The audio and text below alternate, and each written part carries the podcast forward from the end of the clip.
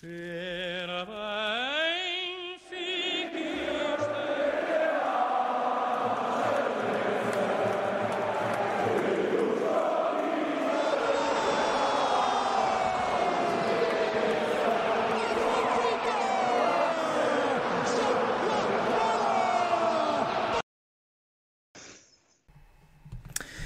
Ora, muito boa noite, bem-vindos a mais um Bigode à Benfica, especial de início da época. Entretanto, temos muitos outros assuntos. Foi uma época muito rica em, em novidades do Benfica, em notícias do Benfica, saídas, entradas, muitos assuntos, aniversários, enfim, muita coisa para falar hoje.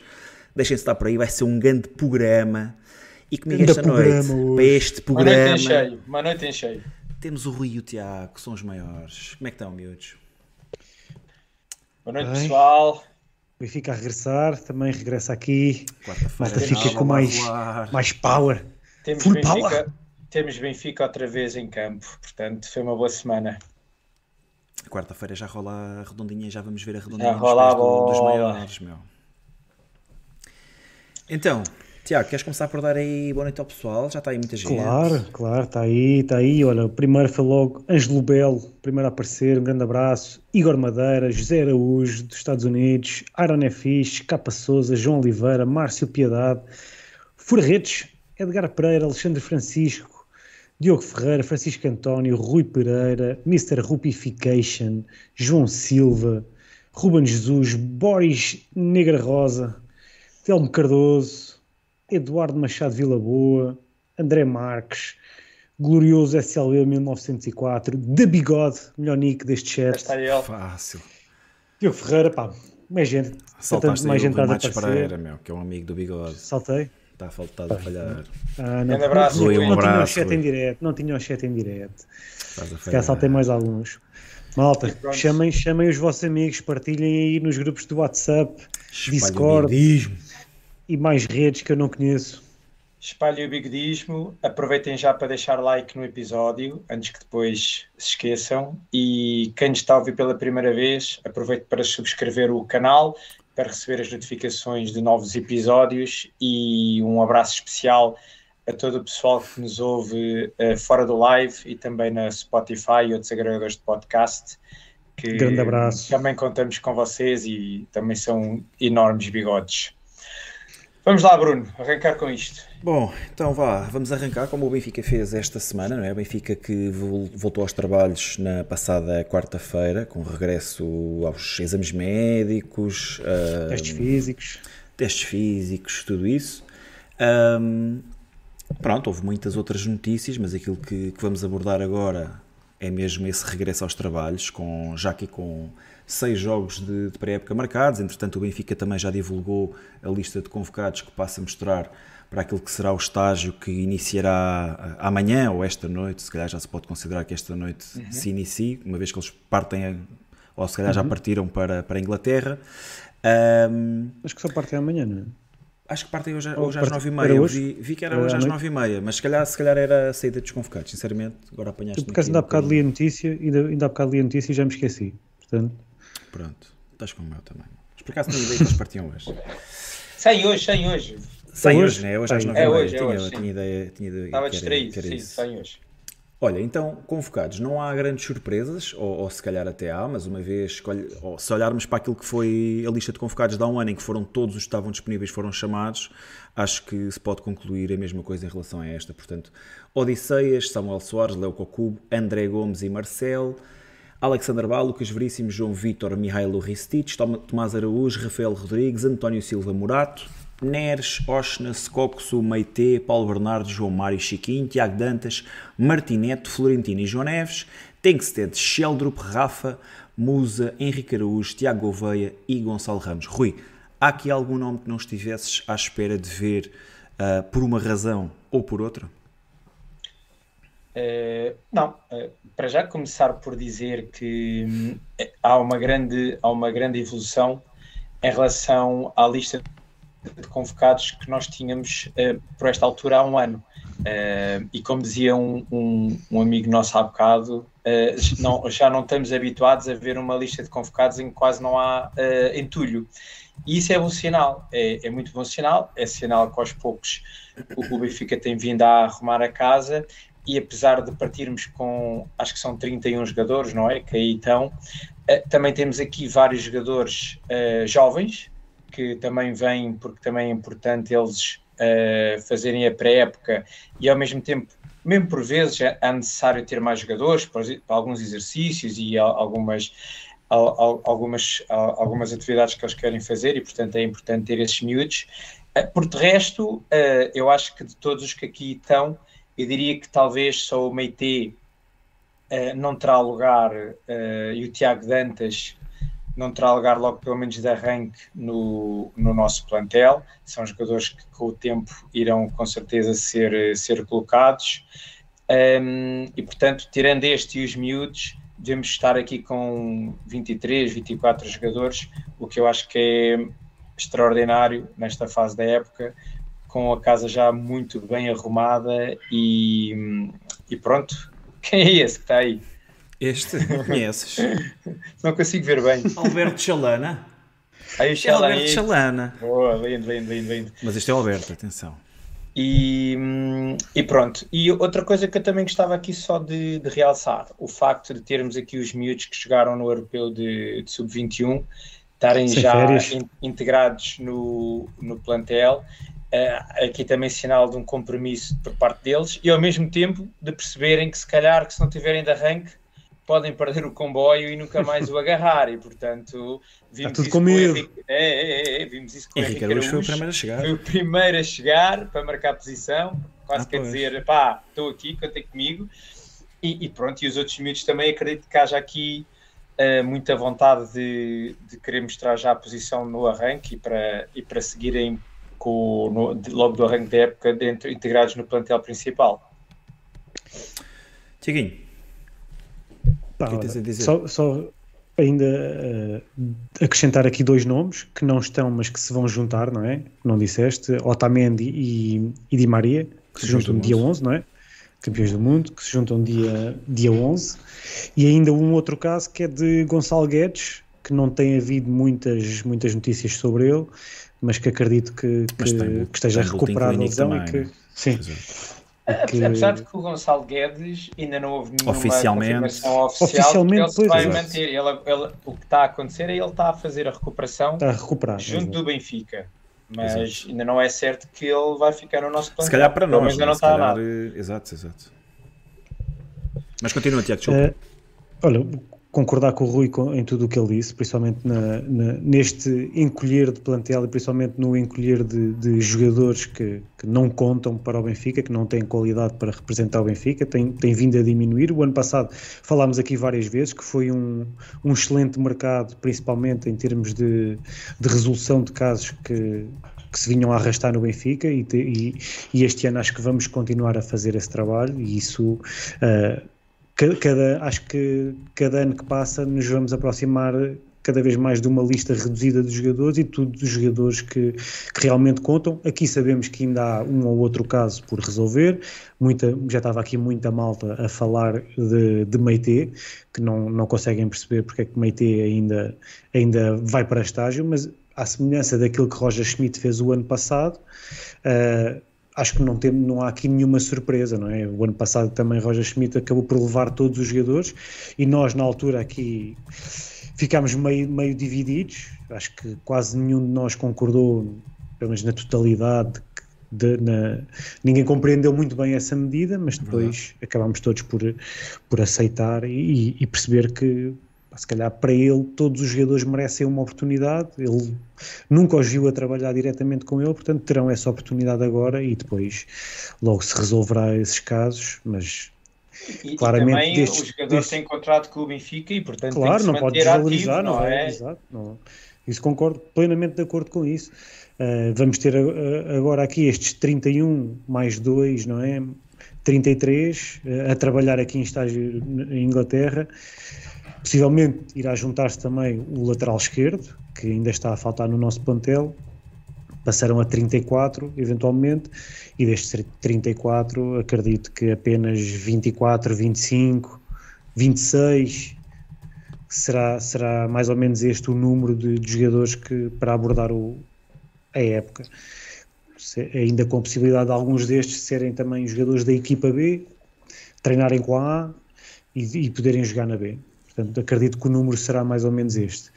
Para ti, Bruno, há, há aqui alguma coisa que não faça sentido? Eh, portanto, refiro-me claramente ao, ao, ao Meite. Achas que não faria sentido ele ir para, para estágio ou também contavas que fosse? Uh, não, não contava que fosse, não me choca que tenha ido. Uh, não contava que fosse porque, lá está, uh, Roger Schmidt já conhecia o jogador do ano passado, o jogador teve emprestado, toda a, toda a gente na estrutura deverá saber aquilo que, que Meite fez, aquilo que o jogador vale, ou qual é que é a ideia sobre Roger Schmidt, mas lá está, também Roger, Roger Schmidt também pode ter pedido para, para ver o jogador a treinar, uh, pode, podia não haver nenhuma situação, de, nenhuma solução de recurso e terem chamado o jogador mesmo para, para fazer aquilo que fizemos o ano passado, para chamar todos os disponíveis, uh, inclusive é sabendo que, obviamente, que há alguns que não, não contarão para este ano, e, e acho que Roger Smith acaba por fazer bem.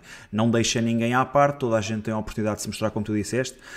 Tiago, não sei se te recordas, uh, no, no, episódio de Emprestados eu tinha manifestado que era a favor de Tiago Dantas uh, ter pelo menos, ou ser uhum. pelo menos observado por Roger Schmidt, e pá, vem-se a confirmar, fico feliz por isso, muito sinceramente não, não acho que, que vá ficar, mas, mas poderá ajudar uh, a definir o futuro do jogador. Uh, Mas olha, dos emprestados eu... estão aqui, dos emprestados não estão aqui, Todos? Bruno.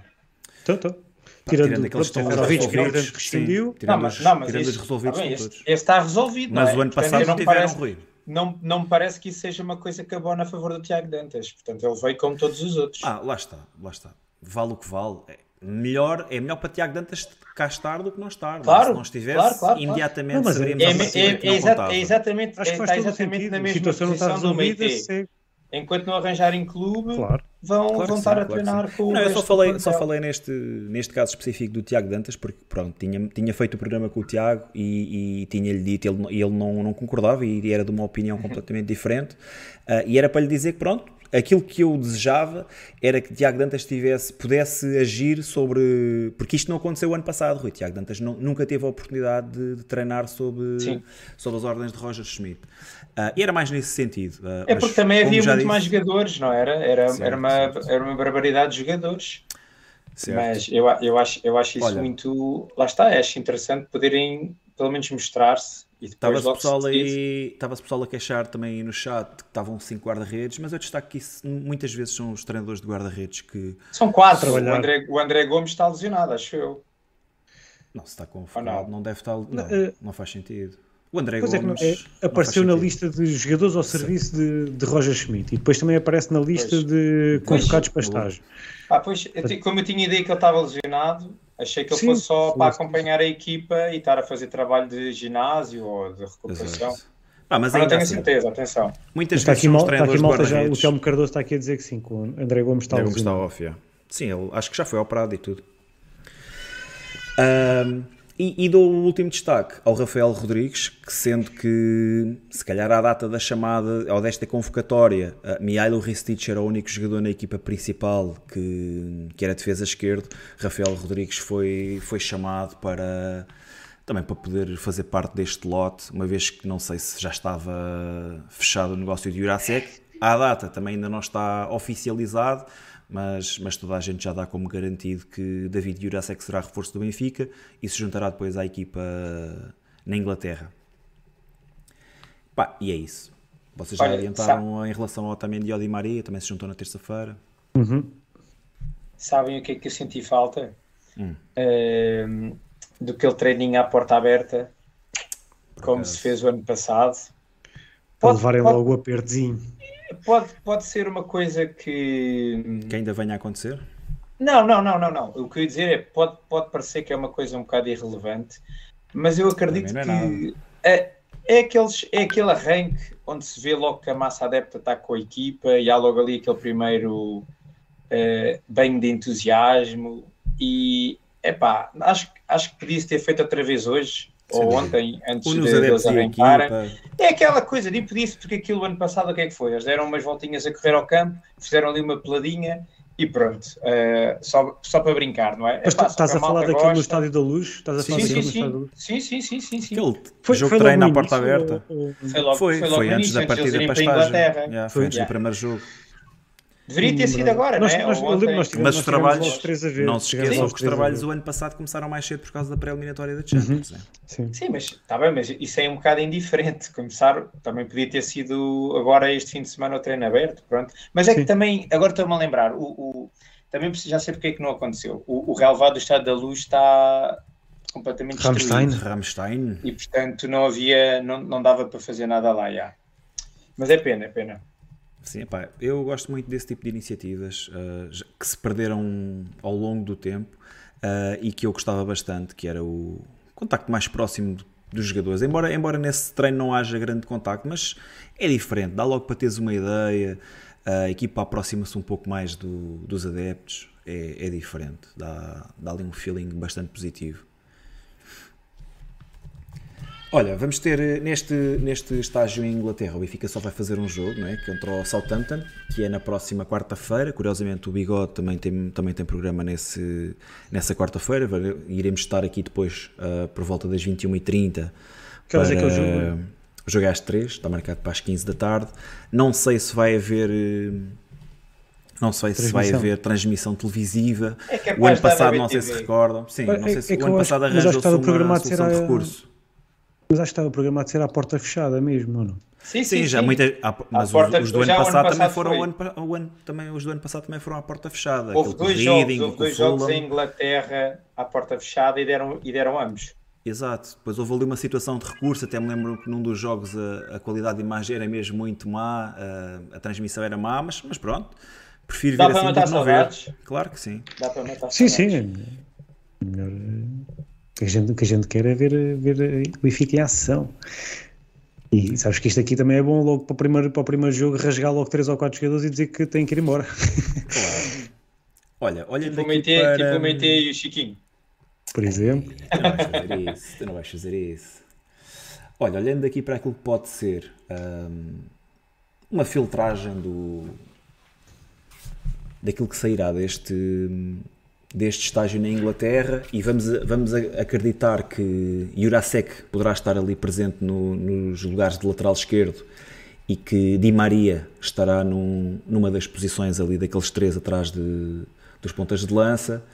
Uhum. Vocês estão satisfeitos com aquilo que está a ser apresentado a nível de, de jogadores, a nível de plantel? Uh, epá, eu, eu, acho, eu acho que sim.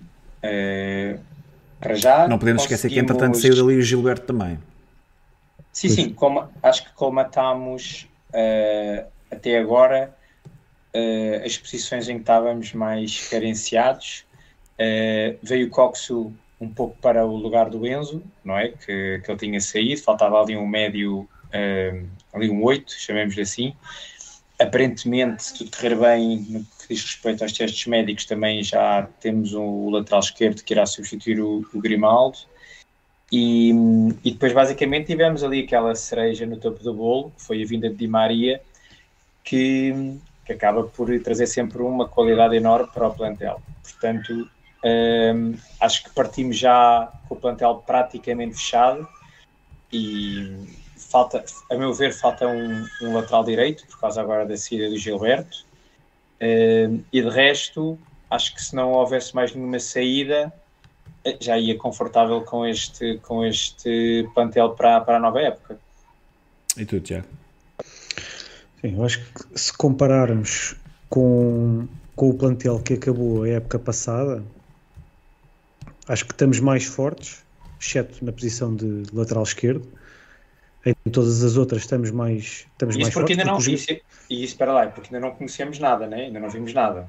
Sim, porque para já é porque ainda não chegou. o certo pelo incerto, não é? Pronto. Sim, sim, porque já, para já porque ainda não chegou e depois porque teoricamente, ou pelo menos daquilo que eu, que eu vi, que é que considero, Grimaldo, considero Grimaldo superior ao, ao jogador, ao, ao Jurasek. Em, em, todas as outras posições, acho que estamos uh, mais fortes ou, ou, iguais, porque os jogadores até agora se mantiveram quase todos. Acrescentámos uh, Coxo e, e Di Maria, dois jogadores de, de muita qualidade. Uh, e temos outra coisa que é profundidade que não tínhamos, não tínhamos o ano passado, principalmente quando arrancou, quando arrancou a época, não tínhamos esta profundidade que, com que começamos este ano. Uh, portanto, nesse aspecto, menos em termos de plantel, em termos teóricos, em termos daquilo que são as opções para Roger Schmidt, uh, penso que começamos mais fortes do que, do que acabámos o, o ano passado, tirando aqui a posição de lateral esquerdo. Sim, Pá, vou só lançar aqui uma pool em relação, em relação aos nomes que estão a ser apresentados, né, em relação ao plantel. Pá, eu, eu concordo com tudo e com aquilo que vocês disseram. Uh, vou só mesmo acrescentar que o Benfica está mais forte em todas as posições, à exceção da de lateral esquerdo, não é? Porque, lá está, saiu, uh, na minha opinião, um, um dos grandes uh, jogadores que tivemos o ano passado, com muito boas exibições ao longo de toda, toda a época Alex Grimaldo e não sabemos o que é que valerá o seu substituto, seja ele Jurasek, Ristich, Rafael Rodrigues, etc. e, e, mais ainda, vou acrescentar que houve muitos jogadores que estavam cá o ano passado, ou que, ou que foram solução o ano passado, uh, que deram se calhar muito mais do que aquilo que nós estávamos à espera. E se calhar vou falar aqui de João Mário, o mesmo, o mesmo Florentino, uh, não conhecíamos António Silva, e, e penso que o Benfica acreditando que o ano passado foi o ano zero e que este será o ano 1, um, eu acho que nós estamos bastante melhor do que aquilo que começámos uh, há um ano atrás. Acho que o Benfica tem, tem claras melhorias no plantel, naquilo que são as dinâmicas da equipa, uh, o próprio balneário se calhar já respira de outra maneira, há outra confiança. E lá está, tivemos dois reforços que eu considero que sejam dois reforços uh, para o 11, pelo menos um deles, Coxo.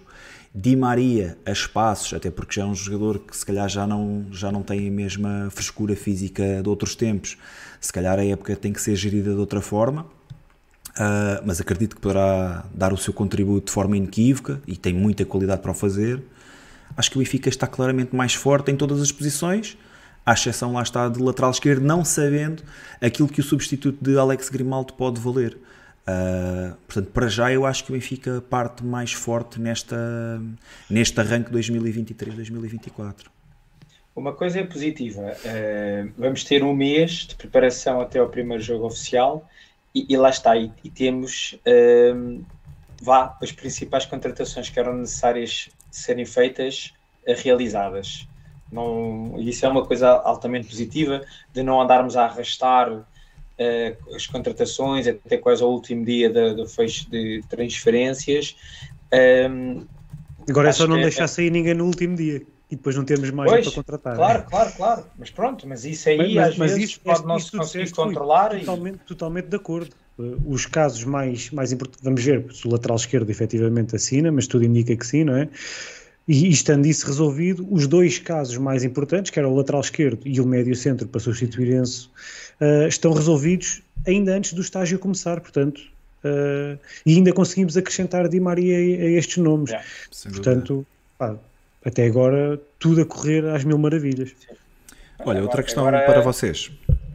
Uh, uma, vez, uma vez que Gilberto está de saída, né, o jogador foi apresentado no, no Bahia, uh, nós no plantel e para aquela posição apenas temos Alexandra Bá. Uh, tem, sido, tem sido dito na, na alguma comunicação social e, e Oshnes. mas, mas Oshnes vale para tudo, isso não é justo. isso não é justo, estás a falar disso. Uh, tem sido associado João Vitor como potencial defesa direito, de que não será necessário ir ao mercado. Bidon d'Or de, da, da Liga 1 ano passado. Uh, vocês acham, acham que isto poderá servir? Ou seja, João Vitor numa fase preliminar poderá uh, ser o suplente de Alexander Bá não, não, necessitamos, não necessitamos de ir ao mercado neste momento por um lateral direito suplente? Rui. O, o, o João Vitor está nessa posição de lateral direito, como o Rafael Rodrigues está a lateral esquerdo, é porque não há outro nesta fase. E, e o João Vitor tem, como a gente pode ver ali, estão cinco centrais uh, já no plantel e, portanto, o João Vitor vai acabar por fazer ali uma perninha na lateral direita enquanto não é resolvido o, o seu caso eu, eu quero acreditar que o João Vitor não conta para Roger Schmidt. Ficavas confortável se vejo, Ao dia 2 vejo o João Vitor como o Meiti. não, não, não estou dizendo a qualidade, está lá até arranjar colocação. E tu, Tiago, ficavas confortável se te dissessem que João Vitor seria o suplente de Alexander Bá para, para a época que aí vem? Estás, estás em muito, Tiago. Desculpa, para já não ficava nada confortável. Uh, até pelo que foi visto de João Vitor, a lateral direito em França, criticado por toda a gente, pior jogador naquela final da, da taça. Uh, acho que pior foi mesmo contratação, aquilo, pior contratação, correu, correu mesmo muito mal. No entanto, uh, vamos ver como é que corre no Benfica, mas à partida, em teoria, não, não, acho que não, não será essa a solução. Uh, mas passando agora Passando agora a, pergunta para ti, Bruno, tu vês o Benfica a, a fazer um investimento grande nesta posição ou como, como, é, como é que gerias agora esta situação de precisarmos de um, de um, lateral, de um lateral direito, ainda que seja para suplente, se contarmos que vá será o titular, mas não queremos também ter aqui um jogador só por ter, não é? Claro. a, a, investir será alguém que, que, que, dê, que, dê, que tenha perspectivas de ser um, um, bom jogador e que dê garantias também no caso de Bar não estar disponível. Como é, como é que uh, vês o Benfica a gerir esta situação? O que é que tu farias? Qual seria o investimento? Bom, é assim, uh, olhando para aquilo que são as camadas jovens, neste momento na, não vejo nem na equipa B, nem abaixo, não vejo ninguém com capacidade para, para assumir. Uh, preparado já ou preparado para, para ser, eh, mesmo, mesmo como suplente. Primeiro porque nunca foi chamado nenhum jogador para aquela posição por Roger Schmidt, uh, não aconteceu nesta pré-época, e se olharmos para aquilo que Rafael Rodrigues já está, já está a trabalhar com a equipa em, em Inglaterra, ou irá trabalhar com a equipa em Inglaterra, podemos partir do princípio, e, e, lá está, e já o ano passado isto tinha acontecido, já o ano passado o Rafael Rodrigues tinha sido chamado por, eh, por Roger Schmidt para trabalhar com a equipa, tinha sido convocado inclusive para alguns jogos. Uh, não vejo internamente uma solução para, para o suplente de, de Alexander Bá. O que me custa, Tiago, seria pensar que o Benfica iria fazer o mesmo que fez, por exemplo, com Gilberto, optar por um jogador de qualidade duvidosa, uh, por um investimento relativamente baixo, né? salvo erro, Gilberto quando veio para o Benfica custou cerca de 3 milhões de euros, proveniente do, do Fluminense. Um, a minha preocupação seria essa, seria fazer um investimento baixo num, num jogador que já vem com alguma idade, que lá está, era conhecido de Jorge Jesus, mas, mas quantos jogadores é que não chegaram conhecidos de Jorge Jesus, que eram autênticos flops, uh, e isso é que me assusta. Via muito PFC. Sim. E o que me assusta é que o Benfica possa fazer um investimento dessa forma. Por outro lado, também não podemos esquecer que o Benfica investiu 8 milhões o ano passado em Alexander Bay neste momento é o titular eh, da equipa do Benfica. Custa-me acreditar que se faça um investimento avultado por um jogador para ser suplente ou que se faça igualmente um, um investimento avultado por um jogador que possa vir substituir Alexander Bay. Acho que está completamente fora de questão. É uma, uma, boa, uma boa questão a tua. Não, não então, sei. Então, seria não que é consigo... mercado interno? Uh... Mercado interno empréstimo, eventualmente mercado interno parecia-me bem, pá, jogadores que eventualmente possam ter eh, margem de progressão, possam ter um potencial que para explorar a médio e longo prazo. Um, mas lá está, um, um, desses alvos também já saiu. Falo do, do Tiago Santos do, do Estoril, que entretanto saiu para o Lille. Não sei até que ponto é que foi opção ou não, porque o jogador era um jogador ligado valores, ao Sporting. Por valores, valores por valores, sim, sim.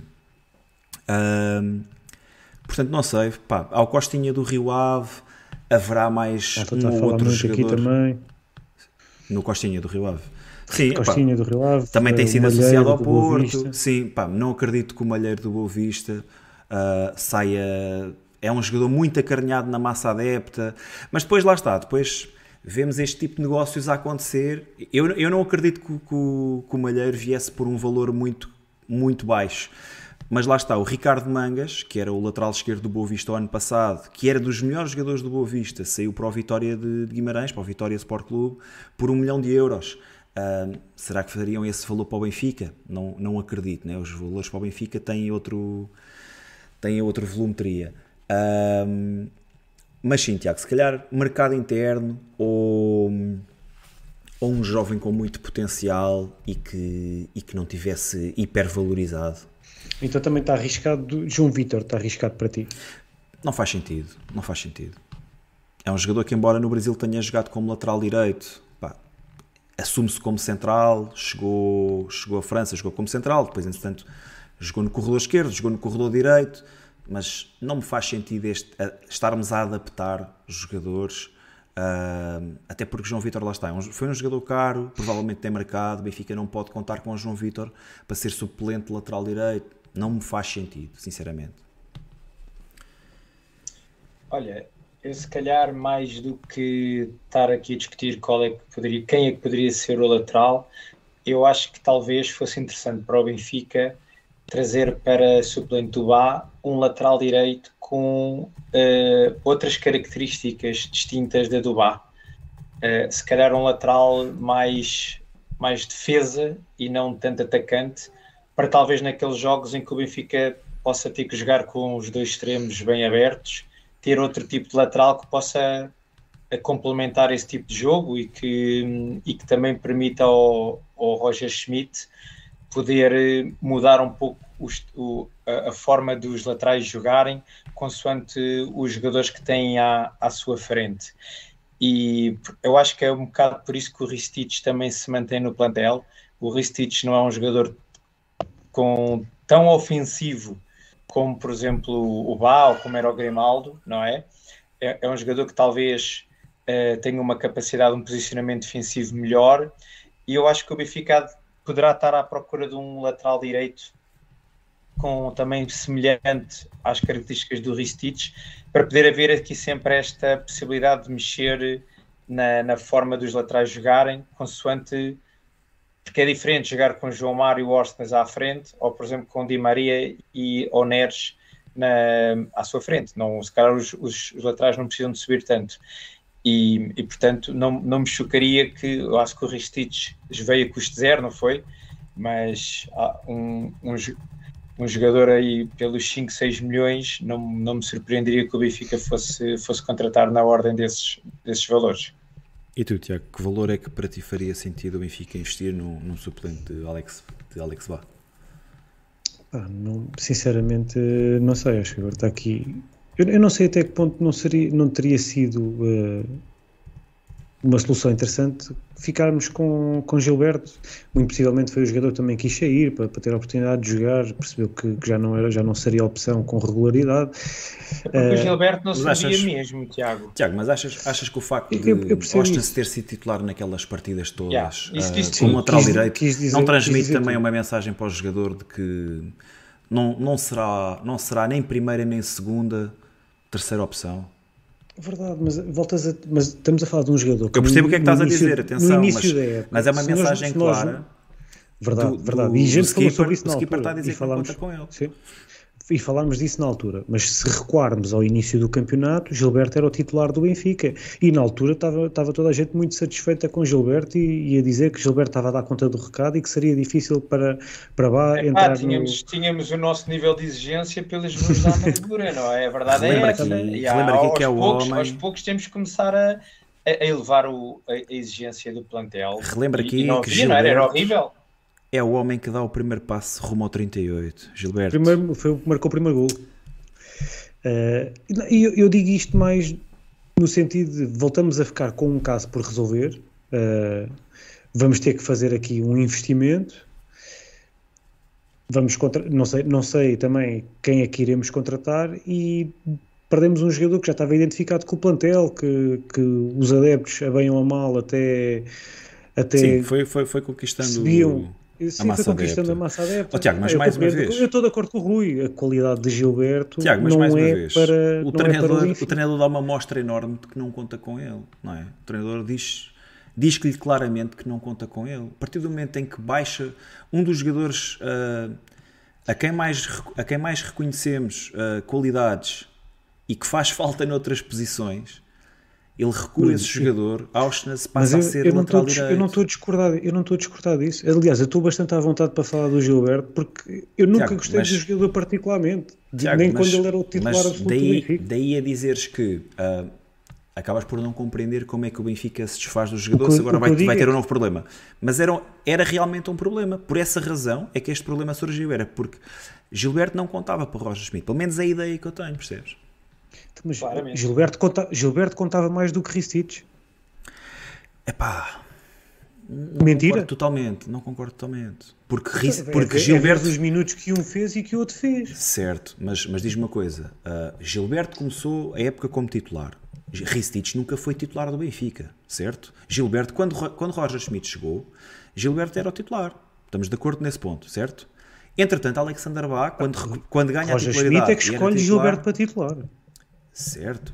Mas, mas Gilberto já era titular quando, quando Roger Schmidt cá chega, certo? Era o jogador mais Sim, tarimbado mas... naquela posição.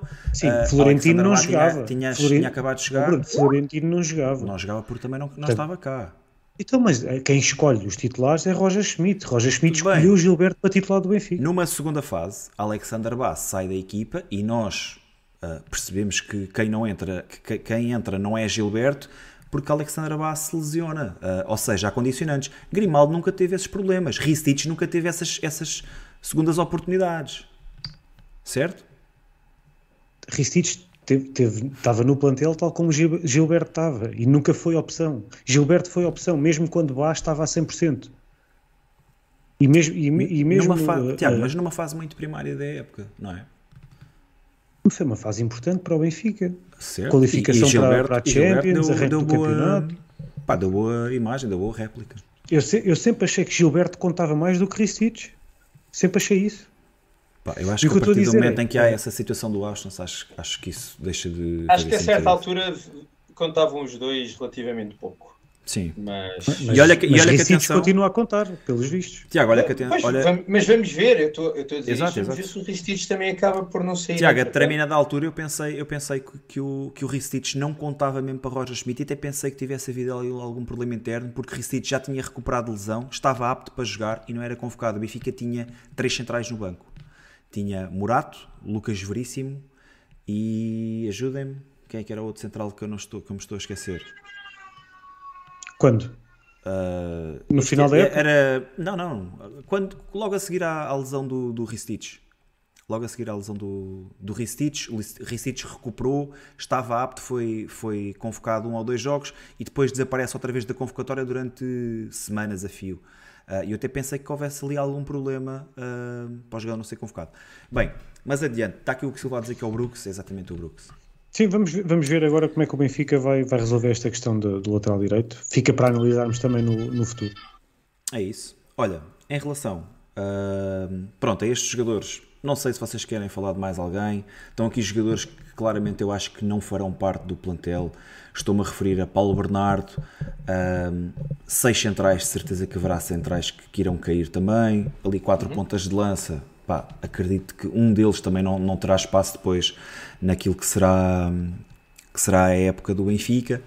Uh, estamos falados por aqui, querem trazer mais Sim, nomes deixa, à baila? Só, não, não, só uma questão muito rápida, de resposta direta para, para os dois.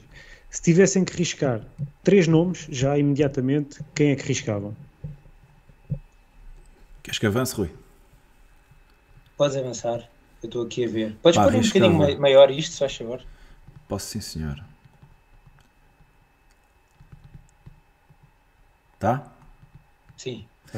Riscava de imediato Paulo Bernardo, João Vitor. Epá. O terceiro tenho muita dificuldade porque eu gosto muito do Henrique Araújo. Aqui já, tá, aqui já está arriscado o Meite, né? já nem aparece aqui. O Meite não está aqui. Meite não está aqui.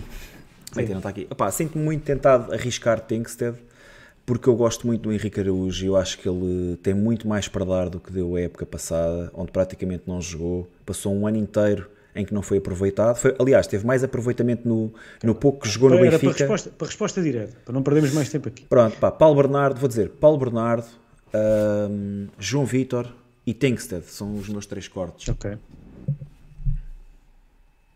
Eu se calhar fazia Paulo Bernardo, João Vitor e, e talvez o. Estou na dúvida, o Shelderup, se calhar. Acho que ele ainda não está no ponto para para estar no plantel principal do Benfica. E tu, Tiago?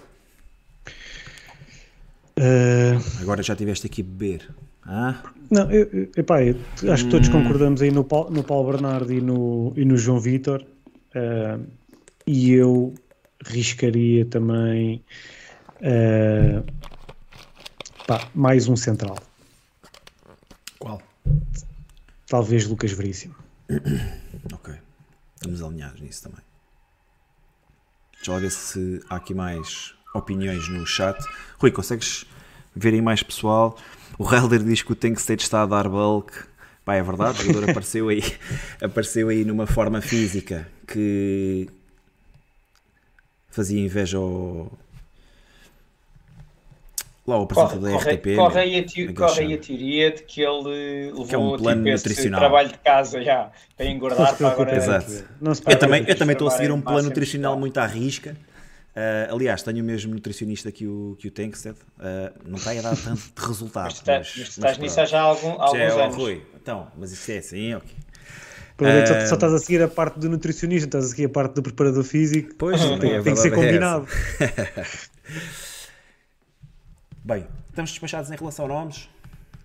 Um, avançamos, é avançamos. Isto, claramente não é isto.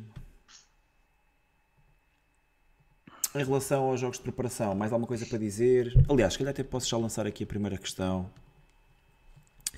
Quais as expectativas para 23, 24, Tiago?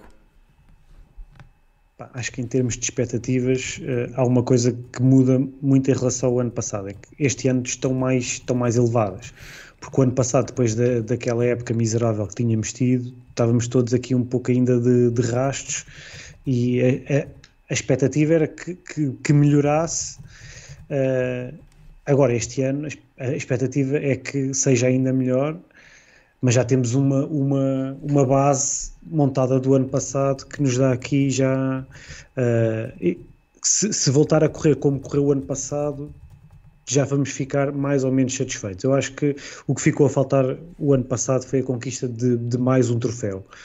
Uh, pelo menos. Pelo menos mais um troféu. Se, concord, se calhar concordamos todos que a Liga dos Campeões acabou por ser um percurso uh, bom. Incrível. Sim, é, depois é, passou de incrível para bom porque as nossas expectativas a determinado momento. Não, as nossas uh, expectativas é que se calhar foram demasiado sim, elevadas, não é? Mas... A, a, a, seguir, a, a, seguir ao sorteio de, dos quartos de final, as expectativas rebentaram, não é? foram muito para cima e depois com, com aquela eliminação.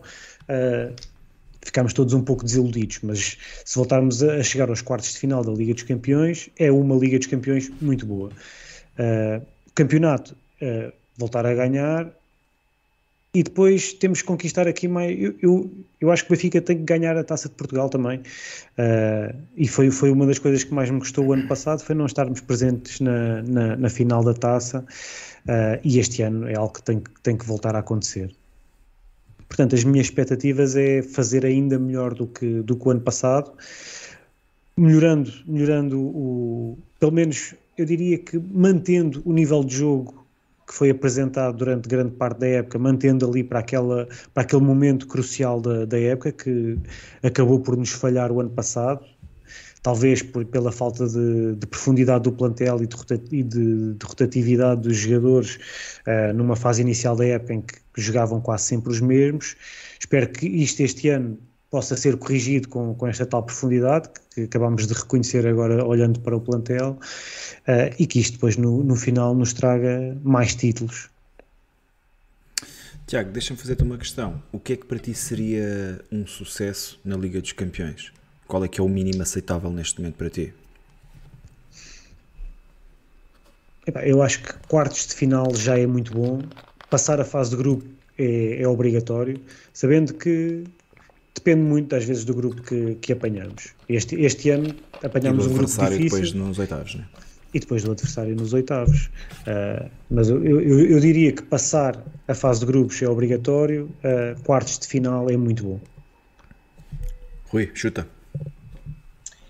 Uh, olha, vou, vou começar por dizer as minhas expectativas até ao, ao arranque da temporada, primeiro. ponto 1. Um, gostava que o Benfica não vendesse nenhum jogador uh, importante até ao final deste mercado, nomeadamente o Gonçalo Ramos, o António Silva, que, que, não, que não saísse nenhum deles, porque eu acho que é importante manter esses jogadores até pelo, até pelo que eles representam enquanto uh, miúdos da formação e benfiquistas, com o compromisso que têm, era, para já era um, um primeiro ponto que eu gostava que o Benfica garantisse. Ponto 2, também quero acreditar que o Benfica, uh, estamos a dia 9 de julho, o mercado só acaba a, a 31 de agosto, e eu quero acreditar que o Benfica meses. ainda vai, ainda vai tentar aproveitar algumas oportunidades de mercado para reforçar ainda mais este plantel que já é, como a gente tentava falar, que já é forte, mas eu acho que ainda pode, ainda pode levar aqui um ou outro uh, upgrade. Uh, sim, upgrade. Nomeadamente, uh, eu acho que o Benfica vai tentar alguns, alguns empréstimos. Tem-se falado, falou-se hoje no Félix, fala-se também no Renato Sanches. São jogadores que podem vir e trazer claramente mais qualidade ao plantel, e, mas que a, a virem é só mesmo no fim do mercado, porque os, os clubes que são detentores dos seus espaços, acima de tudo, querem primeiro vender o espaço e só se não houver mesmo possibilidade é que vão com, começar a pensar em, em fazer empréstimos. Uh, mas pronto, estes são talvez os, os mais os nomes que saltam mais à, logo à, à, assim à cabeça, mas eu acredito que o Benfica vai estar atento a toda e qualquer oportunidade que possa acontecer para, para reforçar ainda mais o campeonato. Pelo menos é essa a minha expectativa até, até ao fecho do, do mercado. Depois, ponto 3, muito importante para o arranque desta época, vencermos a Supertaça. Uh, a partida contra o, o, Porto é uma final, é um jogo, é o primeiro título, como o Tiago estava a dizer, uh, é importante ganhar mais do que apenas o campeonato e, portanto, a Supertaça seria, acima de tudo, arrancar a época com, com um título e, mais do que isso, arrancar a época mostrando uh, uma superioridade versus o nosso principal rival. E nós sabemos o quão importante são estes jogos contra o Porto. Uh, se, no caso do Benfica ganhar, dá aqui um entusiasmo ainda mais redobrado uh, à onda vermelha que já existe, uh, de momento, acaba por ser um, um também um, um, embate para o, para o nosso adversário, que acaba por, por perder um, um título. Uh, e o inverso também acontecerá, né? Se, se o Benfica arrancar com uma derrota com o Porto, toda esta nossa confiança esvazia-se um pouco, não é? Começa-se logo aqui a meter um, tudo em causa e o benfiquista é muito, é, passa muito da euforia para a depressão e, e, e, por outro lado dá ali logo um balão de oxigênio ao Porto e eles vivem disto, né? de nos ganharem e de acreditarem que, que contra nós vão ganhar sempre e que, e, e, que, e que vão ser competitivos até o final da temporada e portanto é muito importante o Benfica desde já marcar uma posição e, e vencer o, o, o Porto uh, na Supertaça, acho que era, era um arranque muito importante para o, para o Benfica 23-24. Depois, uh, a longo prazo, uh, obviamente que, como o Tiago disse, as expectativas este ano saem mais, iniciamos com expectativas mais elevadas. O Benfica, sendo campeão, parte como favorito para, para a próxima época e, portanto, o, a minha expectativa é que nós consigamos alcançar o, o, bicampeonato, até porque vemos que, pelo menos em teoria, o Benfica está a construir um plantel bem mais forte que os nossos adversários. Vemos os nossos adversários a ter alguma dificuldade em conseguir trazer eh, qualidade para o seu plantel e, portanto, eh, isso, isso ajuda. Uh, um campeonato que vai ser fundamental no sentido em que relembrar que para o ano só o primeiro lugar é que tem acesso direto à, à Champions uh, e para além disso é uma Champions que vai uh, a Champions 24 a 25 vai ser o, o, primeiro ano no novo formato. Um formato em que os prémios de entrada são gigantes fala-se em 100 milhões de euros e, portanto, isso seria também um, uma possibilidade de criar um, aqui um, um gap ainda maior para, para, os nossos, para os nossos adversários diretos uh, e ainda reforçar mais um, a, hegemonia nacional que nós tanto ambicionamos. E depois, claro está, uh, já se falou aqui alguns, alguns bigodes no chat, acho que é fundamental o Benfica conseguir alcançar novamente a final da taça. Tem sido algo que nos tem estado a falhar nos últimos, acho que 20 anos, só ganhamos três taças, é, é muito curto para o que é a história do Benfica. E portanto o Benfica tem claramente, este ano já aconteceu, atenção, o, o, o Roger Schmidt encarou uh, as eliminatórias da taça com muito respeito, Eu relembro que contra o Caldas e contra o Varzim, por exemplo, jogou o Enzo, jogou o Florentino, jogou o Otamendi, jogaram, jogaram os, os principais todos, o Gonçalo Ramos, e portanto não houve aqui qualquer poupança e, e, é assim que tem que ser, não é? Ainda por cima, este ano em que temos um plantel mais profundo, temos mesmo que ir com tudo. E, e depois, pronto, obviamente que o objetivo a nível nacional era poder ganhar tudo. Nem sempre é possível, mas claro que ir o mais longe possível em todas as competições, mas pelo menos gostava de garantir, como disse, a Supertaça, o Campeonato e a Taça de Portugal. Depois, a nível internacional, europeu, uh, eu acho que o Benfica tem sempre que lutar por passar a fase de grupos da Champions. Acho que é, é muito importante. O Benfica parte no pote 1. Um, ehm, vamos ver se isso é, é, é, ajuda ou não. O pote 2 também vemos que tem equipas muito, muito difíceis. Vamos ver o que é que nos cai no sorteio. Mas acima de tudo, nesta fase de grupos, o mais importante é o pote 3 e 4. Uh, eh, e aí é que podemos ver se temos um grupo mais complicado ou um grupo mais teoricamente mais, mais acessível. E, epá, e depois, claro que a partir daí uh, o Benfica tem que tentar ir o mais longe possível. Porque depois depende muito de quem é que nos calha, uh, não é? Mas a fase de grupos é, deveria de ser quase mandatório. E depois, a partir daí, nos últimos dois anos, chegamos aos quartos de final. Uh, que para um clube de, fora do top 5 é, é muito relevante. Vamos ver se conseguimos novamente lá chegar. Muito bem, olha. Uh, as minhas expectativas é de que o Benfica seja, seja campeão neste, neste ano, no mínimo. Um, acho que o Benfica tem Ficava, mesmo mas ser ficavas, campeão. ficavas contente com ser só campeão? Ficava contente com ser só campeão. Assim dito a frio, sei que pode parecer muito pouco ambicioso, Uh, mas se me desse Ficavas contente ou é o mínimo? Ou é o mínimo uh, não, é o mínimo exigível faço, e o Tiago, o Tiago está a fazer a pergunta, pergunta desta sim, forma, sim. Né? Eu ficava eu muito contente porque... de, ser, de ser bicampeão este ano um, pá, e abdicava das outras competições muito facilmente, porque eu, acho eu, que sim. Não, só, eu fiz a pergunta, porque se, se, esta pergunta me tivesse sido feita também o ano passado, eu responderia exatamente como tu. Depois, com o decorrer da época, uhum. uh, acho que para aquilo que o Benfica demonstrou dentro do campo, a diferença que teve para todas as outras equipas durante grande parte da competição, uh, yeah. das competições, das competições onde teve inserido, acho que foi curto para aquilo que nós mostramos, para a superioridade que nós mostramos uh, durante grande parte de, das competições. Portanto, e só por, esse, só por esse motivo é que este ano me custa dizer, dizer só isso. Uh, o ano passado responderia exatamente como tu. Acho que se o Benfica voltar a, a, a, ser tão forte como foi o ano passado, em termos de futebol jogado, uh, tem que ganhar mais. Vais-me pôr aqui a falar de coisas que eu não queria falar eh, neste episódio, mas, mas vou, vou dizê-lo. Um, é assim, falaste numa coisa com, da qual eu concordo, que é o Benfica foi realmente muito superior, e vou falar eh, apenas do campeonato nacional. O Benfica foi realmente muito superior a todos os outros adversários, inclusive em relação ao segundo classificado, e terminámos apenas com dois pontos de vantagem. Esqueces-te que estamos a falar de Portugal, onde desde há, há 40 anos há um poder imposto e os tentáculos do polvo chegam muito longe, Tiago. Portanto, se, se, aos olhos de toda a gente que consegue ver uh, única e exclusivamente dentro das quatro linhas, nós fomos muito superiores, uh, mas que em 7 ou 8 jogos tiveram que haver penaltis duvidosos, expulsões, para poderem desatar eh, jogos que estavam atados.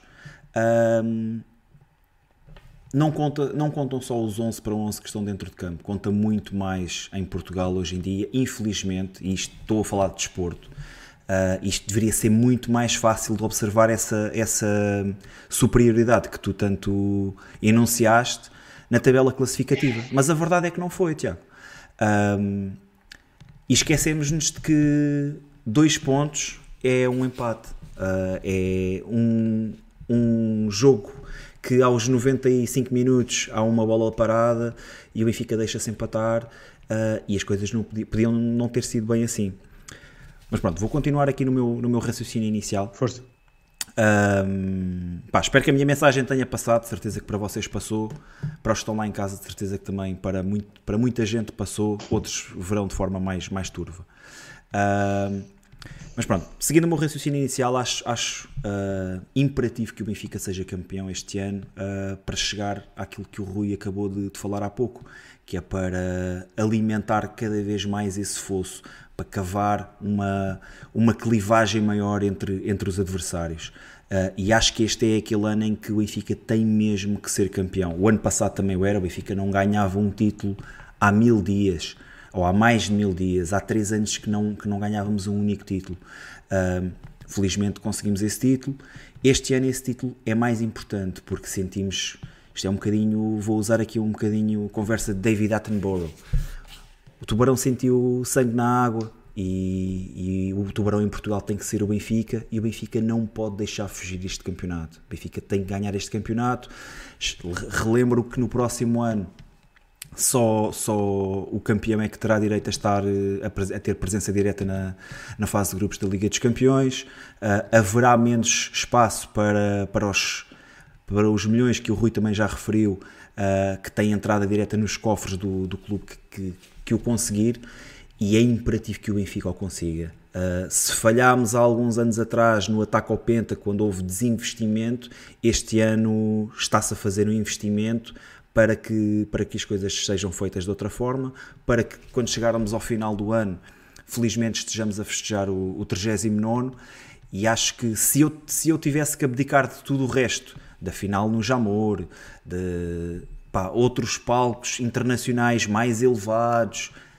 Se tivesse que, abdicar tudo isso e respondendo diretamente à tua questão, Tiago, para ser campeão, abdicava sem ter que piscar os olhos, porque é exatamente o que eu quero. Quero que o Benfica seja bicampeão.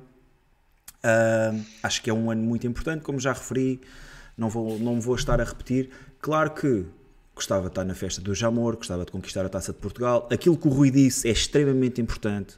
Benfica no próximo dia 8 ou 9 de agosto, Rui, que é a final da, que é a Supertaça. 8 ou 9, ainda não se sabe. Ainda não, só ainda sabe não dia 24, está, só dia 24 quando souber o sorteio do Braga. Acho isso é um jogo também extremamente importante. Acho que a próxima liga, o próximo campeonato nacional vai começar a ser decidido nesse jogo, embora esse jogo não tenha pontos em disputa para a liga 2023-2024. Acho que muito daquilo que será o, o, próximo campeonato se disputará nesse jogo. O Benfica tem que dar uma resposta enorme em campo.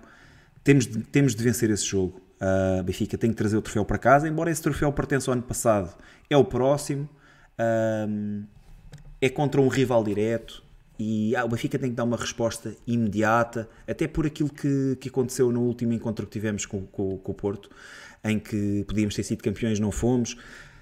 Claudicámos ali naquela fase final do campeonato, levantaram-se muitas dúvidas, uh, interrompemos uma série gigante de, de, vitórias e o Benfica tem que dar uma resposta em relação a isso. Um, mais uma vez, e como o Rui disse, eles vivem para estes momentos e nós não podemos deixar que isso aconteça.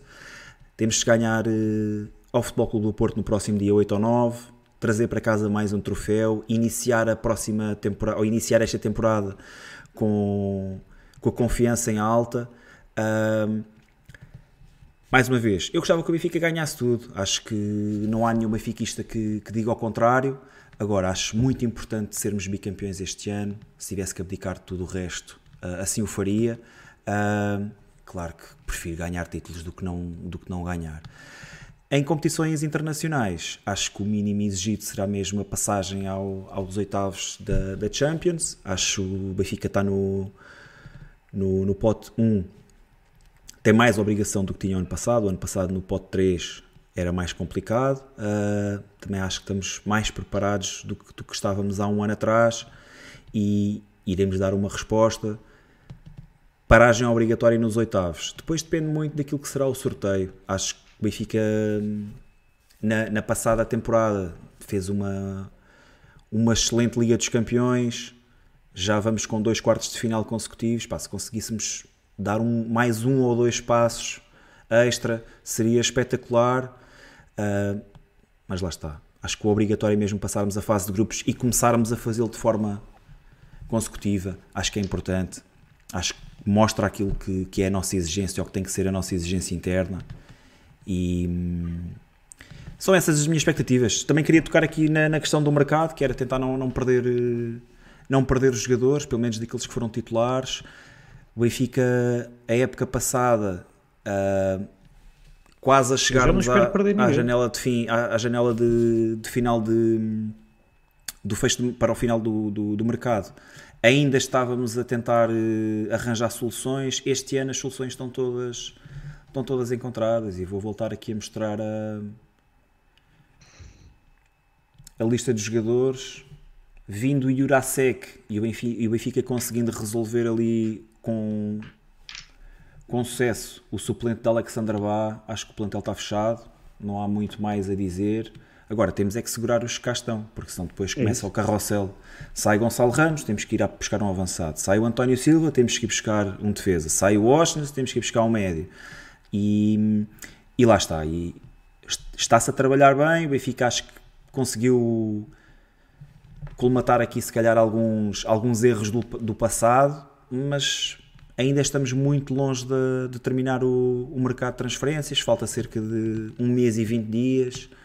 É mesmo muito tempo, e depois isto tem um efeito meio dominó, é um efeito cascata, onde há uma venda de um lado e isso vai mexer com se calhar mais 6 ou 7 transferências e esperemos que o Benfica não, não tenha que ir atrás disso.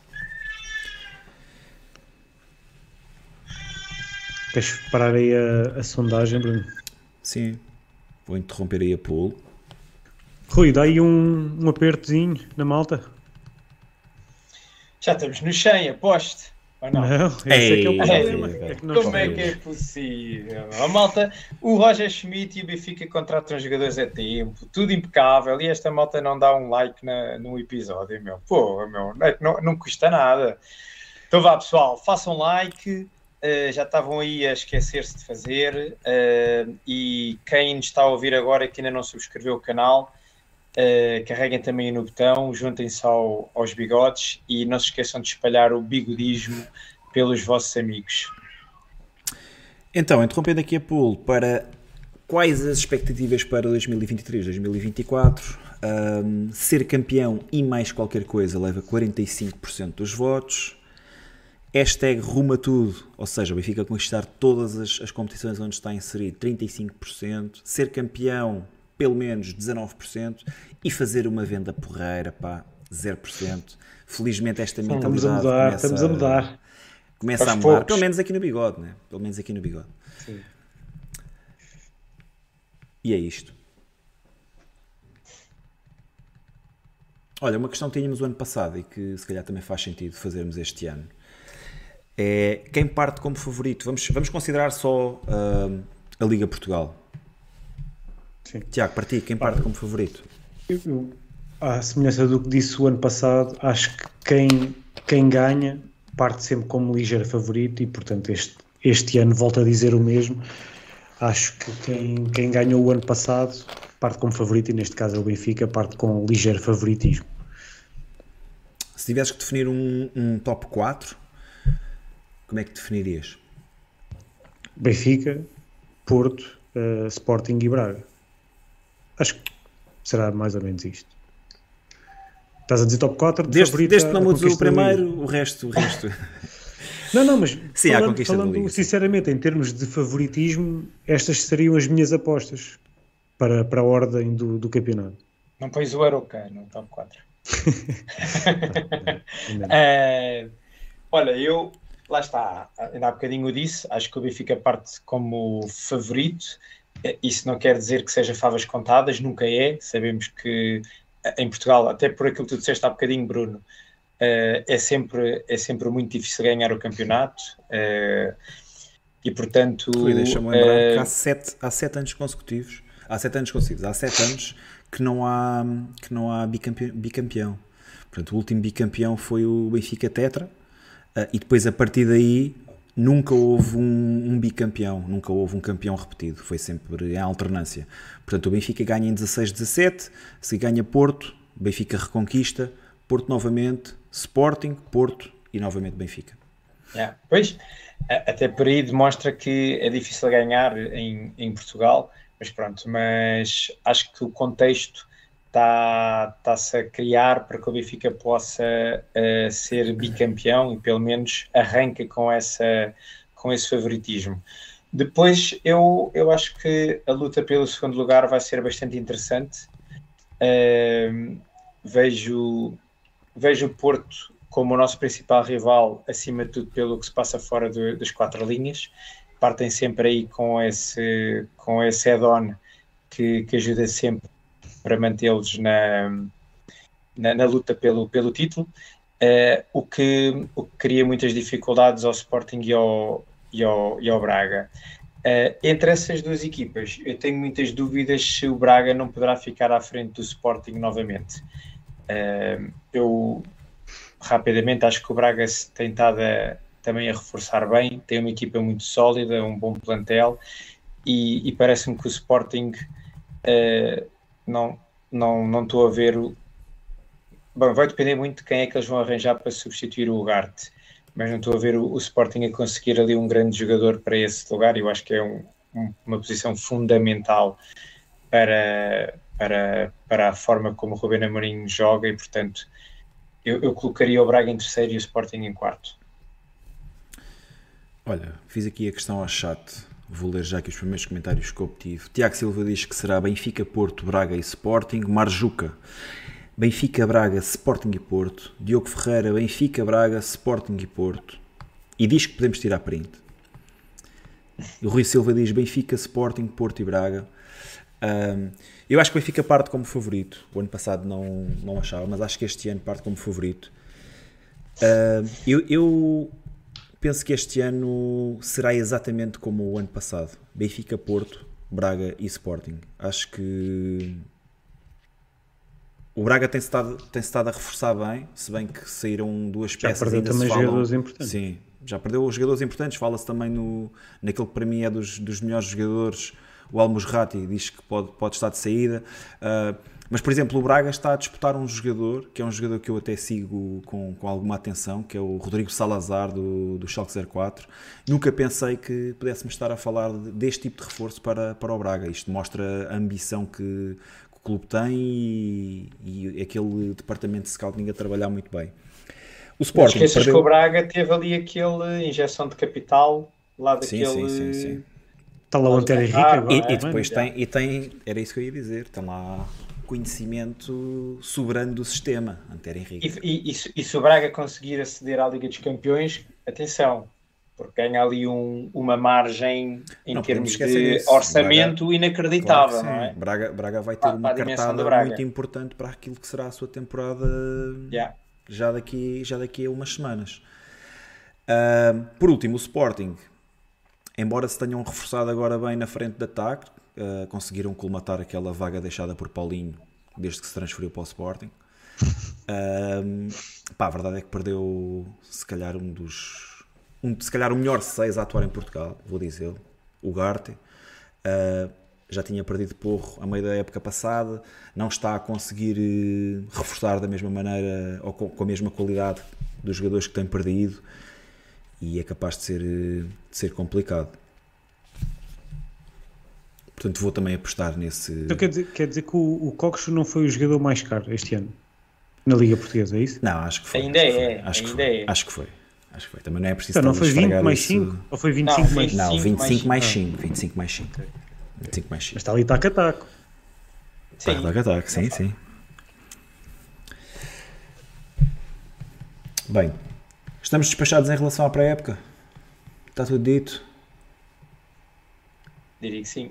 Então vamos lá avançar com os próximos temas. Malta, aproveitar para vos dizer, deixem o vosso like, não custa nada, ajudam o bigode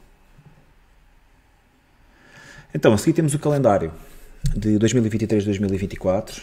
O Benfica começa e termina fora, portanto, o Benfica começa a primeira jornada no Bessa, no estádio do Bessa, frente ao Boa Vista, e depois termina na última jornada, na 34, frente uh, ao Rio Ave, em Vila do Conde.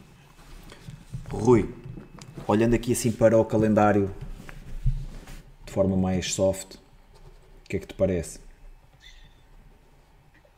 Olha, Queres que aumente aqui um eh, bocadinho? Se faz favor. A primeira, a primeira questão que eu se calhar gostava já de destacar é que o Benfica não vai ter um arranque de campeonato muito fácil. Uh, tanto é que nos dois primeiros meses do ano só vamos ter dois jogos em casa. Uh, e portanto, em, nos seis primeiros jogos temos quatro fora e dois em casa. O, yeah. que é, o que não é fácil, não é? Porque jogos fora tendencialmente são sempre não, são e, mais complicados. E, e, acrescente, é? e podes acrescentar aí que o sétimo é, é com o Porto, Porto, em casa. Pronto, e, e, era isso, pronto, exato. Pois isso era o que viria na, na, sequência. Mas ia dizer, não, não, não é fácil, os jogos fora são sempre tendencialmente mais, mais complicados e, e portanto o Benfica vai ter que ultrapassar logo aqui este primeiro desafio uh, nos primeiros dois meses do, do ano. E, e depois, pronto, como o Tiago estava a dizer, uh, à sétima jornada recebemos o Porto em casa e, e, lá está. Eu acho que vai ter que ser um jogo semelhante e com o mesmo, com o mesmo mindset que eu estava a falar há bocadinho da supertaça, não é? O Benfica pode ter a possibilidade de, em pouco tempo, vencer duas vezes o Porto e criar aqui uma sensação de superioridade clara uh, neste, nesta época 23-24 é, também pode correr tudo ao contrário e aí criamos aqui uma depressão gigante uh, logo no arranque da, da temporada. E portanto uh, epá, por, por, muito que nos custe a gente sabe que para o Porto estes os jogos em que são fundamentais para eles, é os jogos da vida deles, estão tudo contra o Benfica e porque eles percebem o peso que isso tem, não é? Aquela sensação de que eles querem passar, de que é fácil para eles ganhar ao Benfica e que é o, somos o, é a luz, é o salão de festas deles. Isso mexe muito connosco, não é? Enquanto adeptos e enquanto clube, e, e portanto eh, reafirmo que acho que é muito importante o Benfica entrar forte contra o Porto este ano, epá, para, clara, para definitivamente mostrarmos que é um quarto com o passado e que temos que começar a, a ganhar mais jogos desta dimensão. Uh, no, no campeonato. E isso joga com o, próximo, com o próximo desafio, que é jogar logo a seguir também com o Sporting em casa novamente. E portanto, o Benfica, se conseguisse vencer estes dois jogos em casa, tenho a certeza que a 11 primeira jornada já iríamos com alguma vantagem sobre os nossos adversários. E, e, e, isso é fundamental. Pronto, a partir daí temos que jogar todos contra todos e, é, e, e, na minha opinião, a ideia era chegar à, àquela fase da época em que vamos jogar fora com o Porto e com o Sporting com algum avanço que pudesse ser gerível, não é? E que houvesse muito mais pressão da parte dos nossos adversários do que do nosso lado. De resto, pronto, não parece que haja assim mais nada a sobressair aqui do, do sorteio. Olha, vou-vos vou dizer assim, vou pedir a vossa ajuda, mas eu, eu salvo erro, nas, nas primeiras seis jornadas, uh, o Benfica o ano passado, olhando aqui para estes jogos, olhando, sim, sim, isso, isso, tudo bem, mas ah. olhando aqui para estes, para estes uh, ganhamos esses todos. ganhamos todos, tirando a Estrela Amadora que Me... não estava cá, yeah. mas sim. o jogo equivalente, vamos considerar que foi o Marítimo, também ganhámos em casa. Gil Vicente complicado, sim. foi o gol do Chiquinho de cabeça, né? Sim, sim, sim, sim. E Vizela também complicado. Vitória não? Vizela, Vizela, Vizela também complicado. Sim, 2-0 ao último minuto. Sim. Portanto, Boa Vista também 2-0. Boa Vista acho 3. Acho que 3-0. 3-0 contra o Boa Vista. Sim, marcámos depois de penalti e o João Mário, o último gol. Uh, pá, então, olhando para aqui, se conseguíssemos ter 6 vitórias nos 6 primeiros jogos, que seria Tiago, ganhámos Sim, não, passado, não, não ganhámos parece, estes seis jogos, não parece, não parece que seja não parece nada de, nada de extraordinário. A única questão é que jogamos mais jogos fora, mas Sim. Sim, sendo pá, agora é um ao, ao, longo da época teria que acontecer, portanto. É um dado importante. Um... Vocês acham que é fundamental começar bem? Claro. Ter um arranque, um arranque forte? Acho que foi o, o, eu, eu o quero acreditar que o, foi uma das nossas Porto, grandes armas. O Porto não ganha os jogos todos até jogar contra nós. Acho que foi uma das nossas grandes armas, Tiago. Tu achas que não é assim tão fundamental? Eu, eu acho que é, acaba às vezes por ser mais importante para criar esta a, a onda, Esse não é? De confiança. Claro. De confiança, Sim. É. Do que propriamente porque Sim, se perdes um jogo, se perdes o primeiro jogo ou perdes Sim, o sétimo jogo, verificou-se depois no é? Verificou-se no Sim. final do campeonato. Sim, mas a questão é que é que, quem vai é à frente vai sempre com outra moral. Verdade, não é? mas, claro. mas depois imagina, acontece como o ano passado em que perdes dois seguidos e de repente já está três. tudo mal. Vai, vai... Dois para o campeonato, não, sim, mas, mas fora três, né? Perdeste dois seguidos, né? Imagina se tens perdido tudo. um à sétima jornada e outro à décima quarta. Claro, se mais já estava tudo bem. Como claro, perdeste claro. dois seguidos, de repente ia acabar o mundo, já não ganhávamos sim, nada. Estamos a 10, de momento para estamos a 4. é. Tem peso. Só né? com os alarmes, não é? Sim, é claro. é isso. Mas é o que eu estou a dizer, às vezes é um bocado mais desta perspectiva de das coisas começarem a correr bem, mas depois em o termos Diogo, efetivos. O Diogo, é Ferreira, é... o Diogo Ferreira está aqui a dar uma, um desafio. Este ano dá para acabar a época sem perder pontos. Podíamos fazer um, um Invictus. Era demais. Invictus não, só vitórias. Sem perder pontos é só vitórias. Para mim podia ser. Uh, certo. Não me já, já, nada. Então, antes de só com vitórias, fazer um primeiro sem perder nenhum jogo. Pronto. Olha, acho que temos tudo para, para chegar à sétima jornada sem, sem perder qualquer ponto. E depois contra o Porto, lá está. Partindo do princípio que levamos a supertaça e começamos a criar aquele, aquele diferencial de confiança, uh, pá, era excelente podermos fazer as sete primeiras jornadas só com vitórias. Era uma injeção de confiança brutal, até para os adeptos, não é? Nós estamos aqui a falar, mas a verdade é que contra o Porto nós nunca sabemos muito bem o que é que vai acontecer. O ano passado jogámos a primeira vez uh, no Estádio do Dragão, vencemos, e depois, quando pensámos que podíamos dar a machadada final para, para fechar o campeonato em grande, uh, acabamos novamente por, por perder. E, e pronto, e, é, é esta a nossa criptonite e acho que temos que começar a, a eliminar esse tipo de malapatas. Sem dúvida. Bem, está fechado aqui o calendário também, não é? O que é que temos já a seguir? É jogar com todos. A ordem Pessoal, às vezes. É like, temos 200 no, no chat, bora lá. Estamos longe dos 150. A seguir temos duas, duas despedidas. Vou começar pelo Gilberto. Aqui tinha muito lateral muito próximo do Bahia, mas entretanto ele também já foi oficializado. Uhum.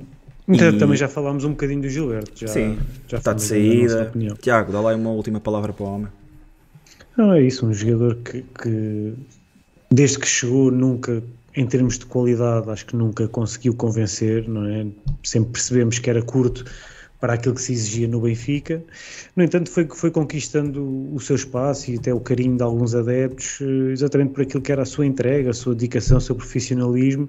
Sempre foi um jogador muito profissional e isso foi conquistando os adeptos que acabaram por, eh, por eh, até às vezes até em jeito de brincadeira, criaram aqui algumas alcunhas para Gilberto Carlos e não sei quê. Foi-se criando aqui uma espécie de uma onda do Gilberto, uh, mas, mas a verdade é que o jogador não tinha, não tinha a qualidade necessária para ser um titular no Benfica. Rui. Sim, é isso. Acho que é um jogador que fez, fez ainda muitos jogos com a camisola do Benfica, apesar de tudo. Uh, mas uh, com o passar do tempo e bem, acho que à medida que a exigência por parte do Benfica vai aumentando, começou-se a perceber que o Gilberto já não tinha pedalada para estas andanças e, e, portanto acho que foi, foi a melhor decisão para todos. Acho que o Gilberto também merece ser feliz e, e jogar mais minutos e o Benfica também precisa de encontrar alguém que dê outras, outras uh, garantias uh, para, para, aquela, para aquela posição. Uh, acima de tudo, epá, acho que Gilberto é um jogador que deixa saudades, uh, pelo, não pelo que ele fazia dentro de campo, mas assim tudo pela forma como ele sempre ah. pela forma como ele sempre respeitou o Benfica, sempre que jogou com a nossa camisola. Pá, e sempre que falou campo, do Benfica, sempre que falou do Benfica, foi sempre, sempre com o máximo de respeito, ainda Sim, agora na sua mensagem de despedida. Uh, a mostrar que, que, vai, que ficou ali um benfiquista para, para a vida e, e, eu acho que cada vez mais é importante nós também valorizarmos isso, porque muitas vezes estamos sempre a dizer que os jogadores são, só querem dinheiro e não sei o quê, e, e, depois às vezes os adeptos também são os primeiros, quando, quando não gostamos de alguém, a querer despachá-los e a, e a, e a, a mandá-los abaixo, e portanto estes jogadores que também sentem o clube e que, e que também são um bocadinho dos adeptos em campo, acho que também é importante dar aqui uma palavra de apreço e, portanto, Gilberto, sempre que, sempre que voltares ao Estádio da Luz, serás sempre bem recebido e, e que sejas muito feliz agora pelo, pelo Bahia. Bruno, recordas-te daquele tempo em que se chegou a falar de Gilberto para convocado à seleção brasileira? És desse tempo? Sou desse tempo. Sou desse tempo. Um, a verdade é que Gilberto era dos jogadores que mais se destacava no Benfica e isso também diz um bocadinho muito, também, também diz um bocadinho muito, né? passa a redundância, também diz muito daquilo que era o Benfica de, de então. Uh, Acho que acima de tudo diz muito é da falta de qualidade do Brasil nessa posição. Sim, não era só nessa posição. Não era só nessa estamos, posição. A falar de, estamos a falar de um país que teve Cafu, Maicon, Daniel Alves, só assim nos últimos, yeah, nos últimos yeah. tempos. Mas sim, olha, é, vocês já disseram tudo. É um jogador que vai deixar saudades pela sua postura. Foi um jogador que sempre respeitou muito o Benfica, sempre foi profissional, uh, sempre foi muito boa onda, nunca levantou qualquer tipo de problemas, pelo menos que, que se tenha sabido, não é? Uh, sempre teve de boa, usando aqui uma, uma expressão brasileira com os de adeptos, boa. de boa. Pá, entregou, entregou sempre tudo aquilo que tinha uh, e acho que isso é o mínimo exigido cada vez que se entra em campo não tinha qualidade para jogar no Benfica, acho que isso é, é óbvio. Também não acho que seja assim tão mau como, como alguns quiseram, quiseram parecer. Um, um jogador de altos e baixos, com a camisola encarnada, mas que, como o Rui disse, pá, vai, deixar, vai deixar saudades e sempre que vier, sempre que for falado, uh, o adepto benfiquista vai sorrir. É um jogador que deixa, deixa uma boa imagem, acho eu. Um, e é isto. Outra grande lenda, Seferovic, no mesmo caminho. Vou passar a ler aqui a, a mensagem que Seferovic deixou Obrigado por esta fantástica aventura, meu Sport Lisboa Benfica. Fui muito feliz como jogador do Benfica e o sentimento que tenho pelo clube é meu para sempre. Obrigado a este fantástico país que foi um lar para mim e para a minha família durante 5 anos. Vivi em Lisboa anos marcantes na minha vida, dentro e fora de campo, que jamais esquecerei. Obrigado a todos os meus treinadores, companheiros de equipa, a todos os que estão no Seixal, dia após dia, por terem feito parte da minha vida e me ajudado a crescer como jogador e ser humano. Um agradecimento especial a todos os benfiquistas que estiveram ao meu lado nos bons e nos maus momentos. Foram cinco anos fantásticos que passei com todos vós. Vesti a camisola do Benfica com muita honra e orgulho, lutei e dei sempre o meu melhor, mas sei que dei tudo mas sei que dei tudo pelo clube. O Benfica e Portugal fazem e farão para sempre parte da minha vida. Juntos comemoramos muitas vitórias, golos e títulos que levarei para sempre na minha memória. Todos os momentos e cada um de vocês terão um lugar muito especial no meu coração. Saio como jogador, mas sou um benfiquista para a vida. Obrigado, um grande abraço, Benfica, sempre. Pá, quase que verti aqui uma lágrima. é um grande profissional, um, um, enorme respeito que sempre mostrou pelo clube. Uh, e se usei a expressão para, para Gilberto, vou usá-la também para Seferovic. Nunca levantou onda, independentemente da sua qualidade dentro de campo. Profissional exímio. Não sei se é, se é sabido, mas Seferovic e a sua mulher uh, faziam, tinham muitas obras de caridade. Um, eram pessoas que se preocupavam com a comunidade, que se preocupavam com o país onde estavam inseridos. Fica-me na, fica na ideia, ou fica-me na memória, aquele, aquele lance em, em Barcelona. Acho que todos os benfiquistas que viram essas imagens. Entre outros. Uh, entre outros, mas, mas esse, esse para mim foi, foi mesmo o mais marcante. Uh, mas é verdade que, que, também nos deu bastante. Foi, foi, foi o máximo goleador do, do clube no ano da Reconquista. Uh, máximo teve goleador do, da. No Benfica teve duas grandes épocas. Máximo goleador da prova dois anos. Um, embora também acho que não seja jogador para o Benfica, pá, representou o clube com, com grande dimensão e um grande abraço. Foi para o Al, Al Asl, que continua a marcar muito golos. Um, um grande beijo ao Messi dos Alpes. Messi dos Alpes. Já, já, já resumiste, resumiste acho que, que muito bem, Bruno. Epá, é, é, um, é, um, é um jogador que fez mais de 60 golos pelo Benfica. Uhum. Rui, não foste tu no dia que meteste até no, no teu Twitter uh, uma questão? Como é, lembras-te? Relembra sim, lá sim, como, quem, como, é que foi quem, a questão quem é, que quem, é, quem é que era melhor avançado? Seferovic, o Musa ou o Henrique Araújo? Uh, eu acho que Vou o pessoal percebeu mal a pergunta. Não era, eu acho que eu não, não queria, atualmente... eu não queria atualmente, queria no seu pronto, Sim. quando, quando na o Seferovic é? esteve na carreira, não é? E eu acho que o Seferovic é era muito melhor jogador do que, claro. do que o Musa ou o Henrique Araújo. Não, não, não, é, não, é, pode, não é melhor jogador, mas o que Seferovic mostrou até hoje, não é? mostrou muito mais do que qualquer um dos outros mostrou até agora. Bom, e isso também tem uma carreira muito mais longa. É verdade, é verdade. Mas disseste, lá está, os outros ainda, ainda vão ter que o fazer. E o, o Seferovic já fez, mostrou. Fez, fez duas grandes épocas ao, ao serviço do Benfica. Uh, e, e acima de tudo foi um jogador que pela Suíça, por exemplo, teve-se presente em vários europeus e mundiais uh, a marcar golos importantes pela seleção da Suíça contra equipas fortes. E portanto não é também não é assim um avançado tão tão, tão mau como quiseram fazer, pelo contrário, acho que o Seferovic foi um bom avançado, uh, algo irregular, acho que talvez fosse esse o problema dele, capaz de marcar uh, golos importantes como falhar golos inacreditáveis, mas, mas acho que é um jogador que, que há algum tempo, agora também tem 31 anos, também já vai perdendo algumas capacidades, mas que há alguns anos era um, um, um jogador que eu acho que foi, foi importante. Uh, acima de tudo, um bocadinho como o Gilberto, acho que Seferovic sai daqui também benfiquista e isso é sempre bom de ver cada vez mais os jogadores saem uh, benfiquistas e acho que nós adeptos também contribuímos muito para isso, a forma como vivemos o Benfica e passamos essa paixão para, para os jogadores, mas, mas tive pena do Benfica não ter sido capaz de fazer um, um vídeo de dois minutos a agradecer ao, ao Seferovic o tempo que teve, que teve aqui no Benfica. Acho que ainda Afinal, foram... não? Acho que não, acho que já se perdeu o timing, mas e pronto, se vier, mais vale, mais vale tarde que nunca. Mas, mas assim como o Gilberto teve um vídeo de despedida, acho que o Seferovic também, acho que se calhar até merecia mais. Tiago, organiza lá aí o teu top, o teu top de, entre Seferovic, Musa e Henrique Araújo. Quem é achas que é melhor, não é? Quem teve melhor carreira? Quem é que é melhor agora? Então, agora Seferovic Não é também... agora. Quem é que tu achas que é melhor? Eu acho que Seferovic é melhor. Achas que Seferovic é o melhor destes três?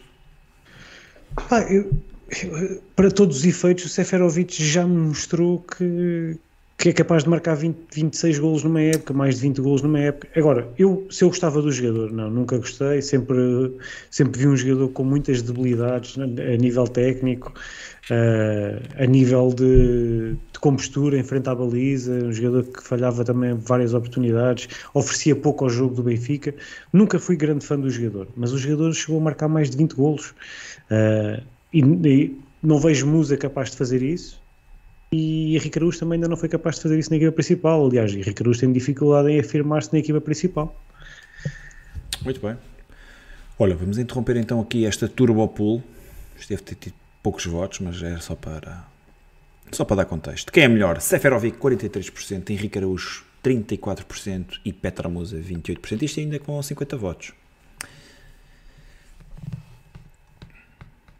Bem, próximo tema a apresentação apoteótica de... Deixa-me só, deixa só acrescentar ainda em relação ao Seferovic, já, já, esteve, já esteve presente em três mundiais. Yeah. E europeus também deve Ia jogar, europe... não, era, não estava Sim, lá. titular, não titular. Não yeah. Olha, falo-vos da apresentação de Elfidel, não é? Já tínhamos falado aqui da, do jogador, da sua oficialização por parte do Benfica, uh, mas esta, esta recepção pá, que eu me recordo, só teve paralelo com, com uma outra em 93, Rui. Sabes quem é que eu estou a falar, né? Futre. Paulinho. E quando, quando o Simão chegou, também se abriu o estádio, atenção. E acho que teve mais foi? gente do que aqui. Não me recordo da yeah. chegada de Simão. Não Rui, teve... Costa também, Rui Costa também foi estádio aberto. Não teve... Lá está, eu acho que também o estádio não abriu porque o relevado está, está, está completamente destruído. E, e, e depois eu, eu, eu, eu, eu estive lá uh, no, a ver a, a recepção ao, ao, Di Maria, até porque o, meu pequenito uh, quis ir, mas não, também não estava assim muita gente. Uh, acho que estavam para aí 3 mil, 4 mil pessoas, não era nada do outro mundo. Por exemplo, o Paulo Futre, como tu estavas a dizer, deviam estar para aí uns 50 mil pessoas no estádio, estádio nesse dia, porque era o estádio, era o estádio antigo. Falta 100, 60 era o estádio, mil, Sim, vá, 50, 60 sim, mil, sim, sim. era o estádio dizer, antigo. Pronto, valores que o pessoal e, estava, e portanto, foi, obviamente que não é, não é normal ter este tipo de, de recepções a, a, jogadores em Portugal e, e, pronto, juntar ali 3 mil, 4 mil pessoas que seja é, é, ainda é relevante a meio da semana, mas pronto, mas também não foi nada do, do outro mundo. Sim. Justificado, na vossa opinião? Sim, eu acho que sim. Estamos a falar de um campeão do mundo, jogador que já tinha estado no Benfica. Uh, acho que faz todo o sentido. Não é como contratares um, um jogador qualquer, estás a falar de um campeão do mundo, dos jogadores mais influentes na, em todas as equipas onde passou, nas melhores equipas de, do mundo. Venceu a Liga dos Campeões, venceu tudo por onde.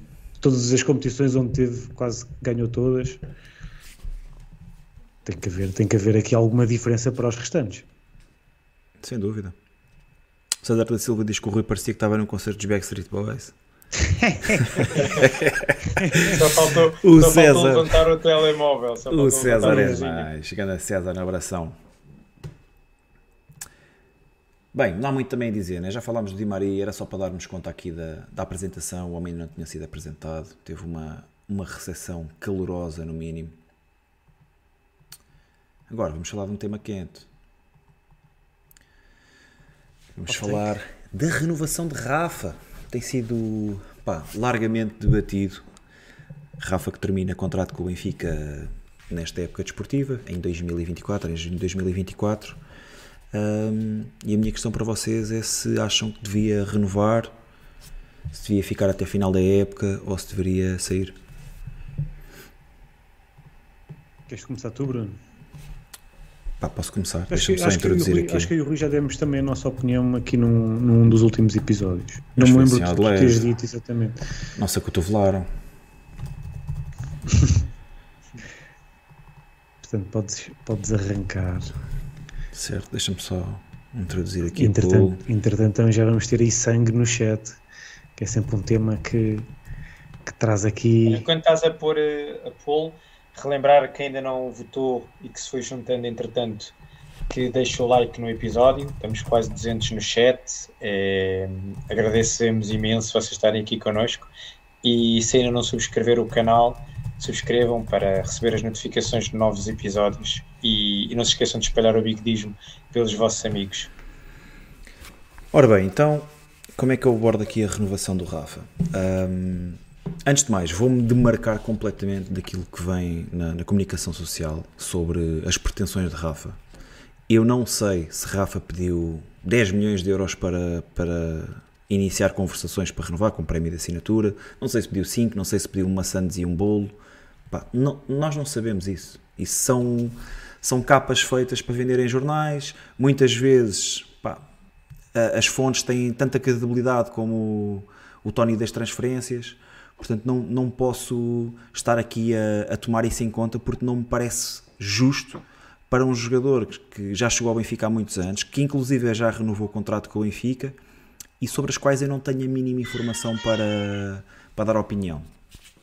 Portanto, vou-me cingir àquilo que é, que é o, o jogador no, no, seu aspecto desportivo e às contrapartidas financeiras que, que esta renovação poderiam ter, poderia ter. Uh, eu aceitaria renovar com Rafa desde que mantivesse o mesmo, o mesmo salário que o jogador oferece. Isto porque eu acho que Rafa não irá melhorar na sua carreira. Rafa não, não irá ser melhor do que aquilo que já nos mostrou. Portanto, acho que não deveria receber mais do que aquilo que recebe, sem qualquer prémio de assinatura, ok? E, e aí já estou a dar de larga, porque o jogador pode fazê-lo com qualquer outro clube e terá sempre um prémio de assinatura garantido, quase certeza. A não ser que tenha ao ano, a não ser que depois para o um, ano, para o ano. Para o ano, sim. Um, a não ser que isso seja diluído no, no seu salário, como é óbvio. Um, ficar com o jogador até ao final da época e deixá-lo sair a custo zero não me parece, não me parece uma má opção, porque o jogador tem rendimento esportivo, teve rendimento esportivo.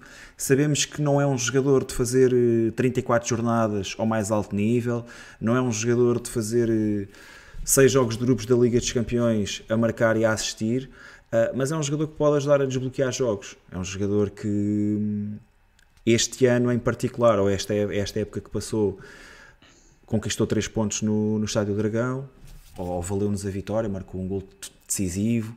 Uh, foi decisivo em outros tantos jogos em que a margem de golos foi de apenas um, um golo, em que a margem de vitória foi de apenas um golo. Uh, portanto, o jogador, a nível desportivo, um, oferece ao Benfica uma mais-valia. Portanto, não me incomodaria que ele ficasse, que desse contributo, e lá está, saindo, oferece um problema ao Benfica que eu não sei como é que se iria resolver. Uh, não sei qual é que seria o valor de saída, não sei quanto é que o, quanto é que o Benfica poderia investir ou em quem. Uh, ou, quer dizer, teria sempre as minhas ideias, mas, mas não sei o que é que o Benfica pensa em relação a isso. Uh, portanto, também veria com bons olhos ele ficar e sair no final da época a custo zero e resolver a sua vida. Um, ser vendido também não me parece ser uma, uma decisão horrível dentro dos valores certos. Uh, Tem-se falado insistentemente de, de, propostas das Arábias, pá, não sabendo que valores é que estamos a falar. Eu, eu acho que a partir dos 13, 14 milhões já pudesse ser eh, discutível aqui a sua, a sua negociação mais uma vez, partindo do princípio que o Benfica teria um alvo como substituto e que seria possível uh, investir nesse jogador dentro dos mesmos parâmetros. Uh, portanto, vejo com bons olhos uh, as, mes, as três opções, ok? Já disse quais é que são as minhas premissas para, para nós todas nós elas. Uma, Bruno. Posso escolher. Eu ficava com Rafa até ao final da época. até, até vou mais longe, Rui. Eu renovava com Rafa desde que fosse com os mesmos valores que ele oferece neste momento, lá está, sem qualquer, sem qualquer oferta de prémio de assinatura. Não, não faz sentido uh, oferecer, oferecer um, um, prémio a um jogador que cá está há tanto tempo. Até podíamos fazer prémios uh, individuais. Se Rafa conseguisse chegar a X, um prémio por objetivos, se o jogador conseguisse chegar a X uh, golos mais assistências numa época, poderia haver um prémio envolvido. Uma forma de motivar o jogador. Uh, se fosse um prémio desse, nesse aspecto, faria-me sentido. Um, essa seria a minha opção. Renovava com Rafa, com, nos mesmos valores.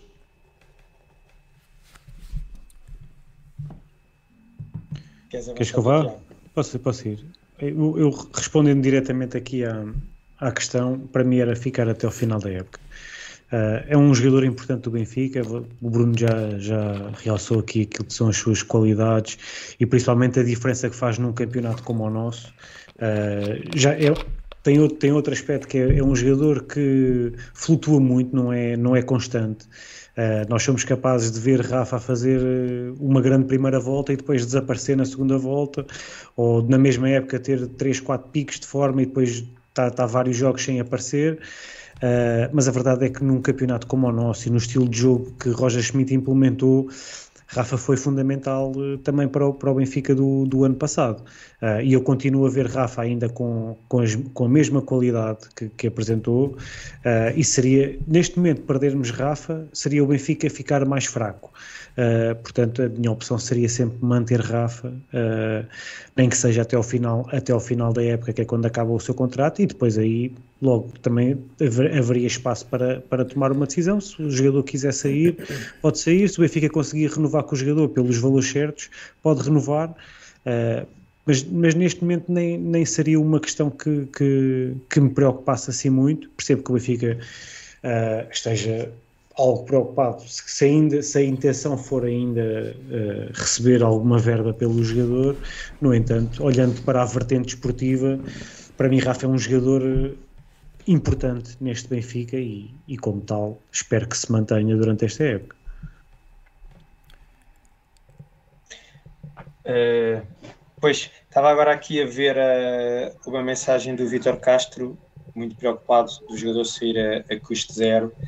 Uh, e é, é, um ponto, é um ponto interessante. Uh, a questão de se o que é que o Benfica pretende, se é ganhar alguns milhões ou, ou ter aqui um jogador que, que contribui para o plantel mais, mais um ano.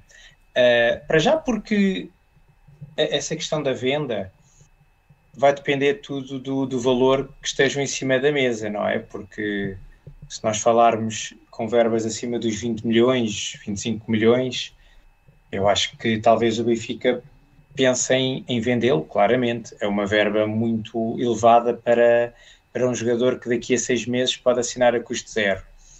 Uh, agora parece-me que um jogador que esteja em último ano de contrato, não acredito muito que haja clubes que deem esse valor pelo, pelo, pelo Rafa, muito honestamente. Uh, eu acho que não, não haverá ofertas a, a, mais do que 15 milhões e, e assim sendo, a, a, minha opção era também ficar com o Rafa mais esta época. A única coisa que eu discordo ali do Bruno é que eu não renovava com ele, mesmo que fosse exatamente com os mesmos, com os mesmos valores.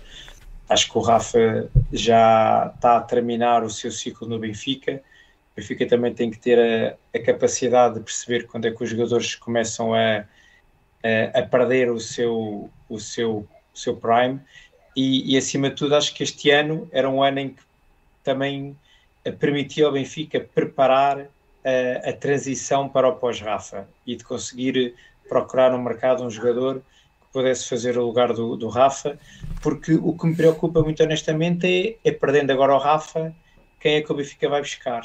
porque volto a dizer, eu prefiro muito mais manter os jogadores que cá estão, que já os conheço, que já sei o, o que é que eles valem, que têm de bom, que têm de mau, do que estar a trocar. Eh, ainda há bocadinho vimos com o Grimaldo, não é? O Grimaldo foi embora e agora, pronto, normal, estamos cheios de dúvidas. Será que este é melhor, é pior, vai servir, vai ser, vai ser flop?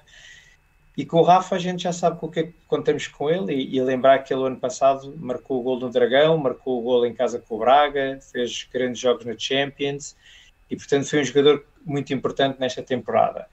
Um, e portanto faria, faria assim, acho que mantinha o jogador e, e, depois no final da época seguiria o seu caminho e acho que o Benfica tinha tempo para arranjar uma alternativa válida para o Rafa entretanto. Va bene. Olha, interrompendo aqui a votação do, do chat. 50% votavam para Rafa sair, portanto acredito que se fosse sair agora, não é? Ficar até final da época 31% e a renovação com 18% dos votos.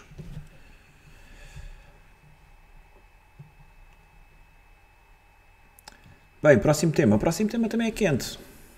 Próximo tema. Padrinho do Rui. Dois anos sem Luís Filipe Vieira. Rui, pá. Como Benfica Comecem vocês, nestes dois vocês. anos? Tiago, com saudades, é. Para trazerem, para trazerem o tema aqui, parece que estão com saudades. aquele bigodaço. Olha para aquele bigode. Pois, Olha para aquele a, bigode. malta, a malta a querer esquecer e vocês a querer lembrar. Achas que aquele bigode é dele? O homem disse que só tinha um ser, a não ser, é, lembrar para, é lembrar para não esquecer, é isso? Essa exatamente. a, a teoria. Há, Ah, que- se há for assim, tudo há que Se for festejar assim, momentos tudo felizes, meu. Até, até porque ele ainda não desapareceu completamente do Benfica, atenção. Deixou, deixou lá, deixou lá, deixou lá a obra, deixou lá a obra feita. Ei, não digas isso dessa maneira, Tiago. Vão dizer que viram aparições numa casa de banho, viram na obra, viram o rosto do homem. O homem, o homem Não quando entrou bem. nem havia, nem havia papel higiênico. As pedras da calçada.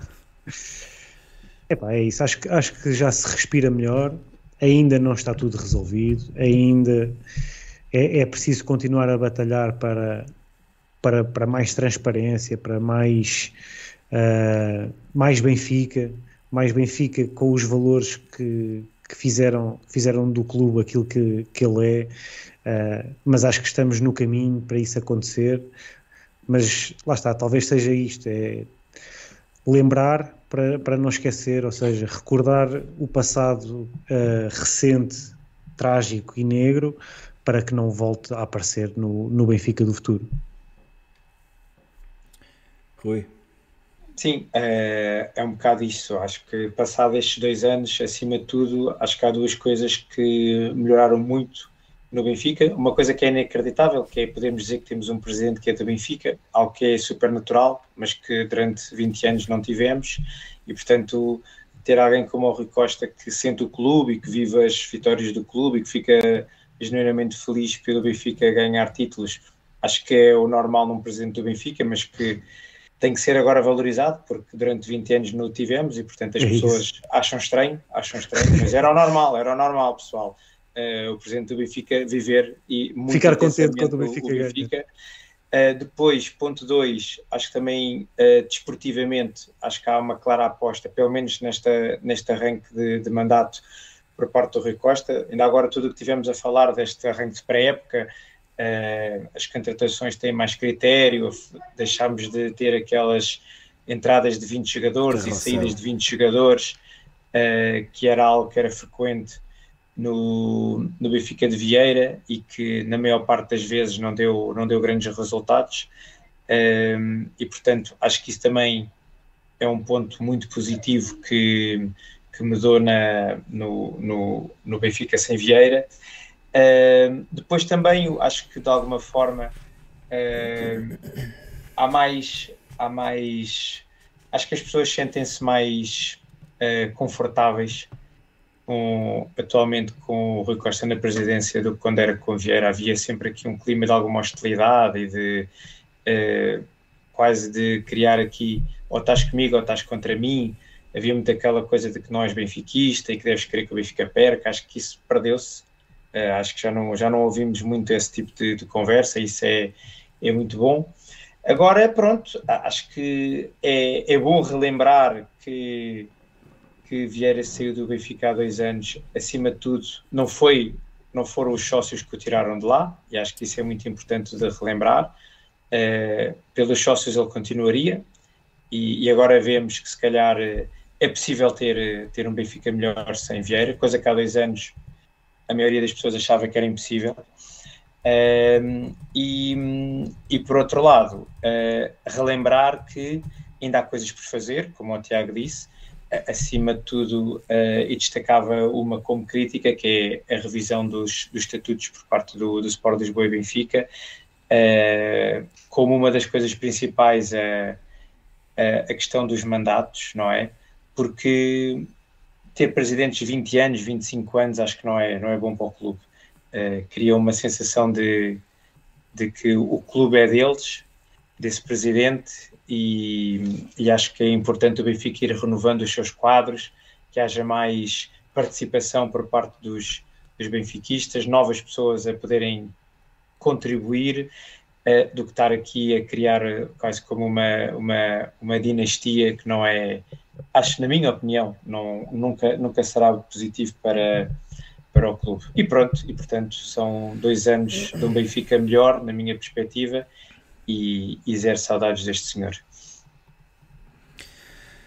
Sim, olha, concordo com tudo aquilo que vocês disseram. Só acrescentar: uh, Luís Vieira era um, um autêntico demagogo, alguém que, que se aproveitou do Benfica para. Não vou dizer para enriquecer, mas, mas também. Uh, alguém que, que disse enquanto Como presidente assim? do Benfica. Um palheiro, sim, pá, exato. Alguém que disse enquanto presidente do Benfica que havia demasiada democracia no Benfica.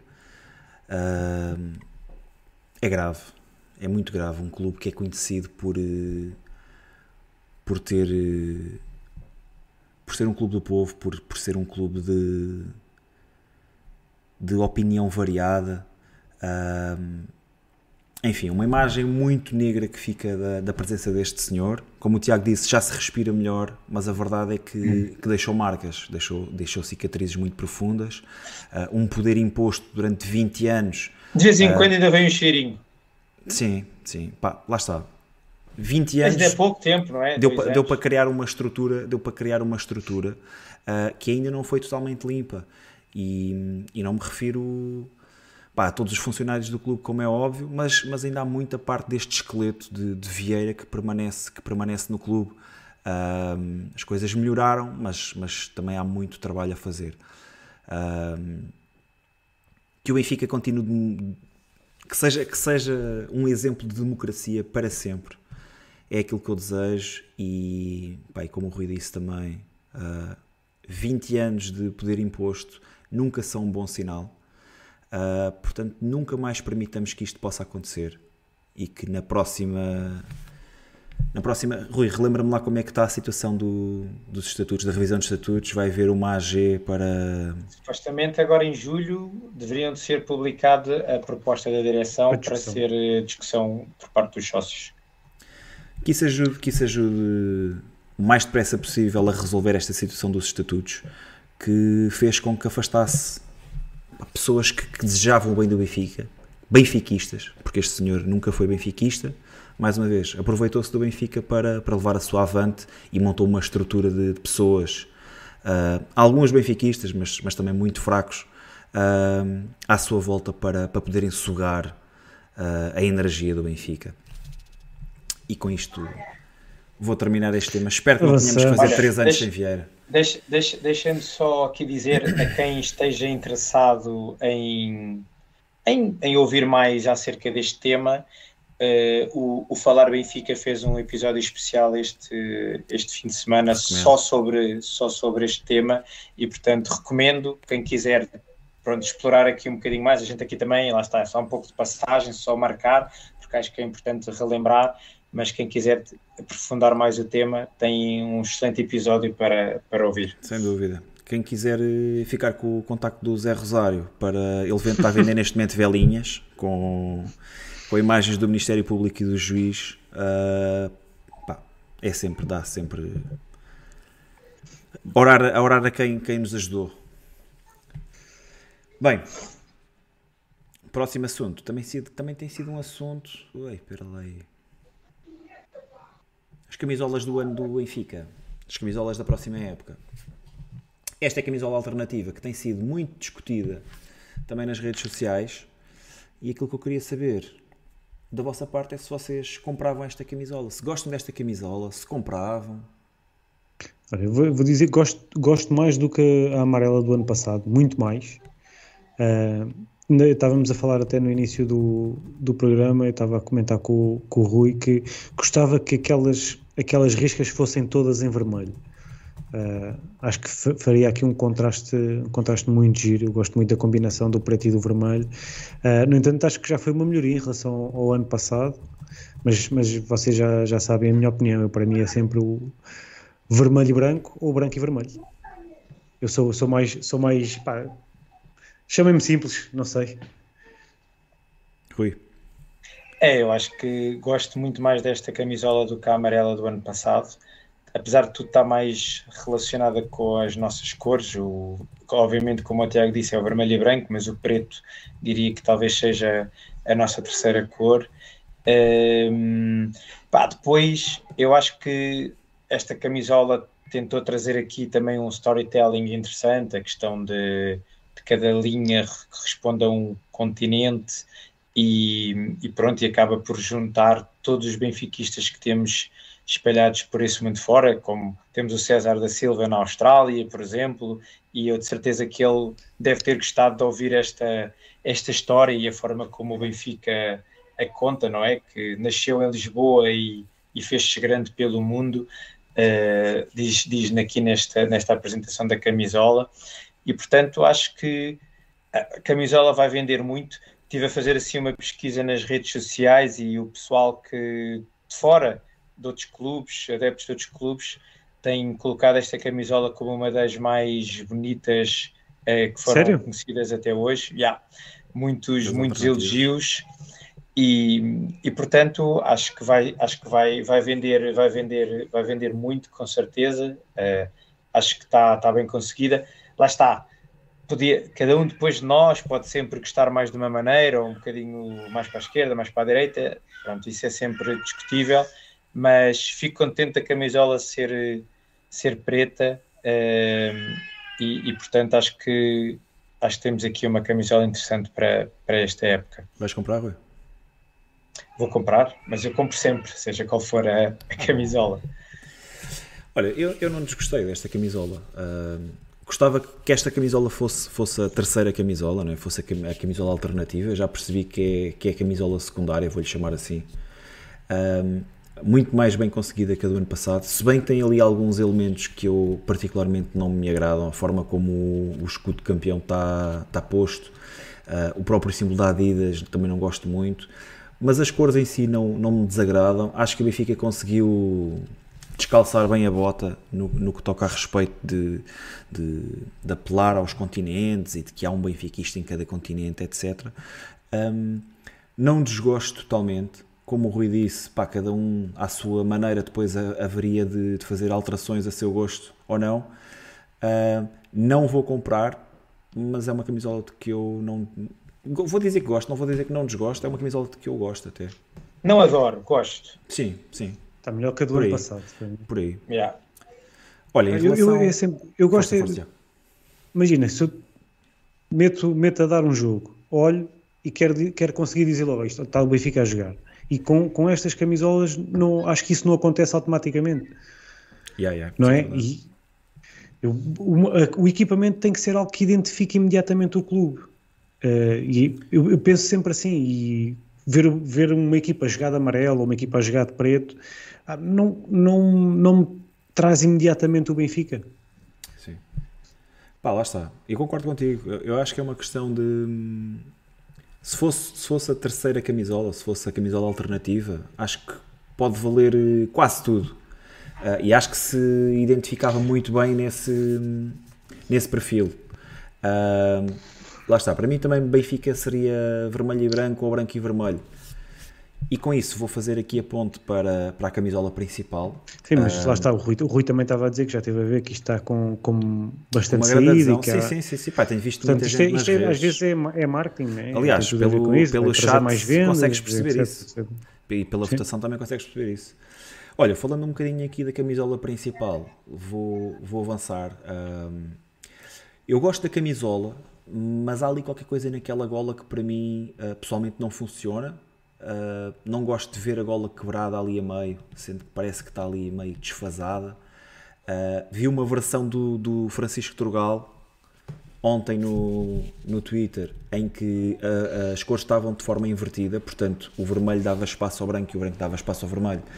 E num, num próximo episódio vou trazer aí essa camisola. Essa camisola para mim está excelente, mesmo com a gola. adorei essa camisola mas gola na camisola principal gosto, gosto de ver outro tipo de gola. Gostei muito da gola do ano passado, aquela gola redonda branca, gosto bastante mais. Vocês, o que é que vocês acharam desta? Eu gosto muito. Gosto muito deste equipamento principal. Mesmo, mesmo o detalhe da gola que estás a falar, eu gosto particularmente, acho que não, fica muito não giro. Percebo, não percebo, percebo. Mas lá está, isto é um bocado de gosto é pessoal gosto, também claro. de, de cada um, claro. Claro. Rui. Uh, sim, eu também. Aqui não dá para ver, eu acho que talvez uh, uh, o detalhe da camisola que eu gosto menos é aquela lista dourada que acompanha o lateral e a parte traseira da camisola. porque de resto acho que esta camisola está tá muito bem conseguida. Ao, ao, vivo acho que ainda é mais bonita do que, do que aqui na fotografia. Tem um lettering brutal nas costas, os números têm assim, tipo, parece uma cena meio vintage, está tá muito fixe e portanto acho que é uma camisola que está que tá bonita. Um, tenho, tenho só pena do Benfica este ano estar a comemorar os 120 anos e de não termos uma camisola mais Impacto. marcante com mais impacto a, a, a, fazer referência a essa idade redonda.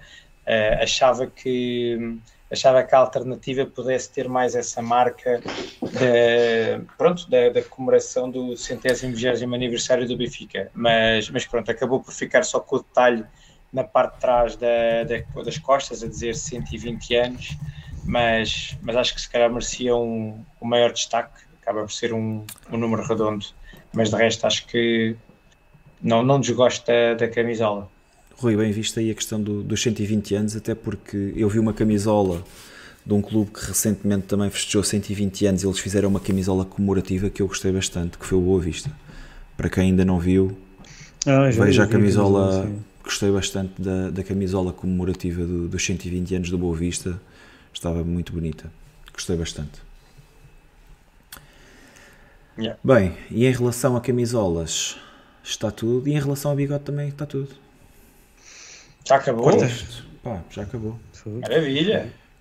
E quarta-feira, quarta-feira temos, temos Benfica em campo. Quarta-feira temos Benfica em campo e temos bigode, temos bigode na net. Agora, começar, realmente gostava de perceber. Começar esse... a ver os primeiros pontapés na bola. Gostava de perceber esse. Deixa-me lançar aqui isto outra vez. Se o jogo dá na BTV ou não, mas acredito que possa dar. Portanto, o Benfica Ora, fecha aqui, a, fecha aqui a pool das camisolas, Bruno. Sim.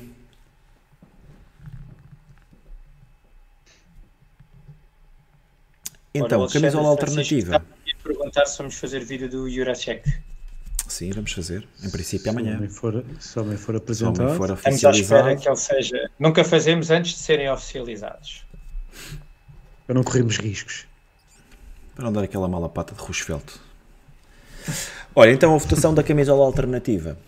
44% diz que vai comprar, 36% diz que gosta mais das do Turgal, eu também, sou um deles, uh, e 19% diz que não gosta. Muito bem, e com isto encerramos aqui a discussão da, das camisolas. Está feito, Benfica está, está a voltar. Falta, falta aqui potencialmente o jogo da Eusébio Cup, que ainda, ainda existe dúvidas ah, se, vai, se vai acontecer ou não. Carece de marcação. Uh, Portanto, a ser seria entre o, o Celta e o Feyenoord.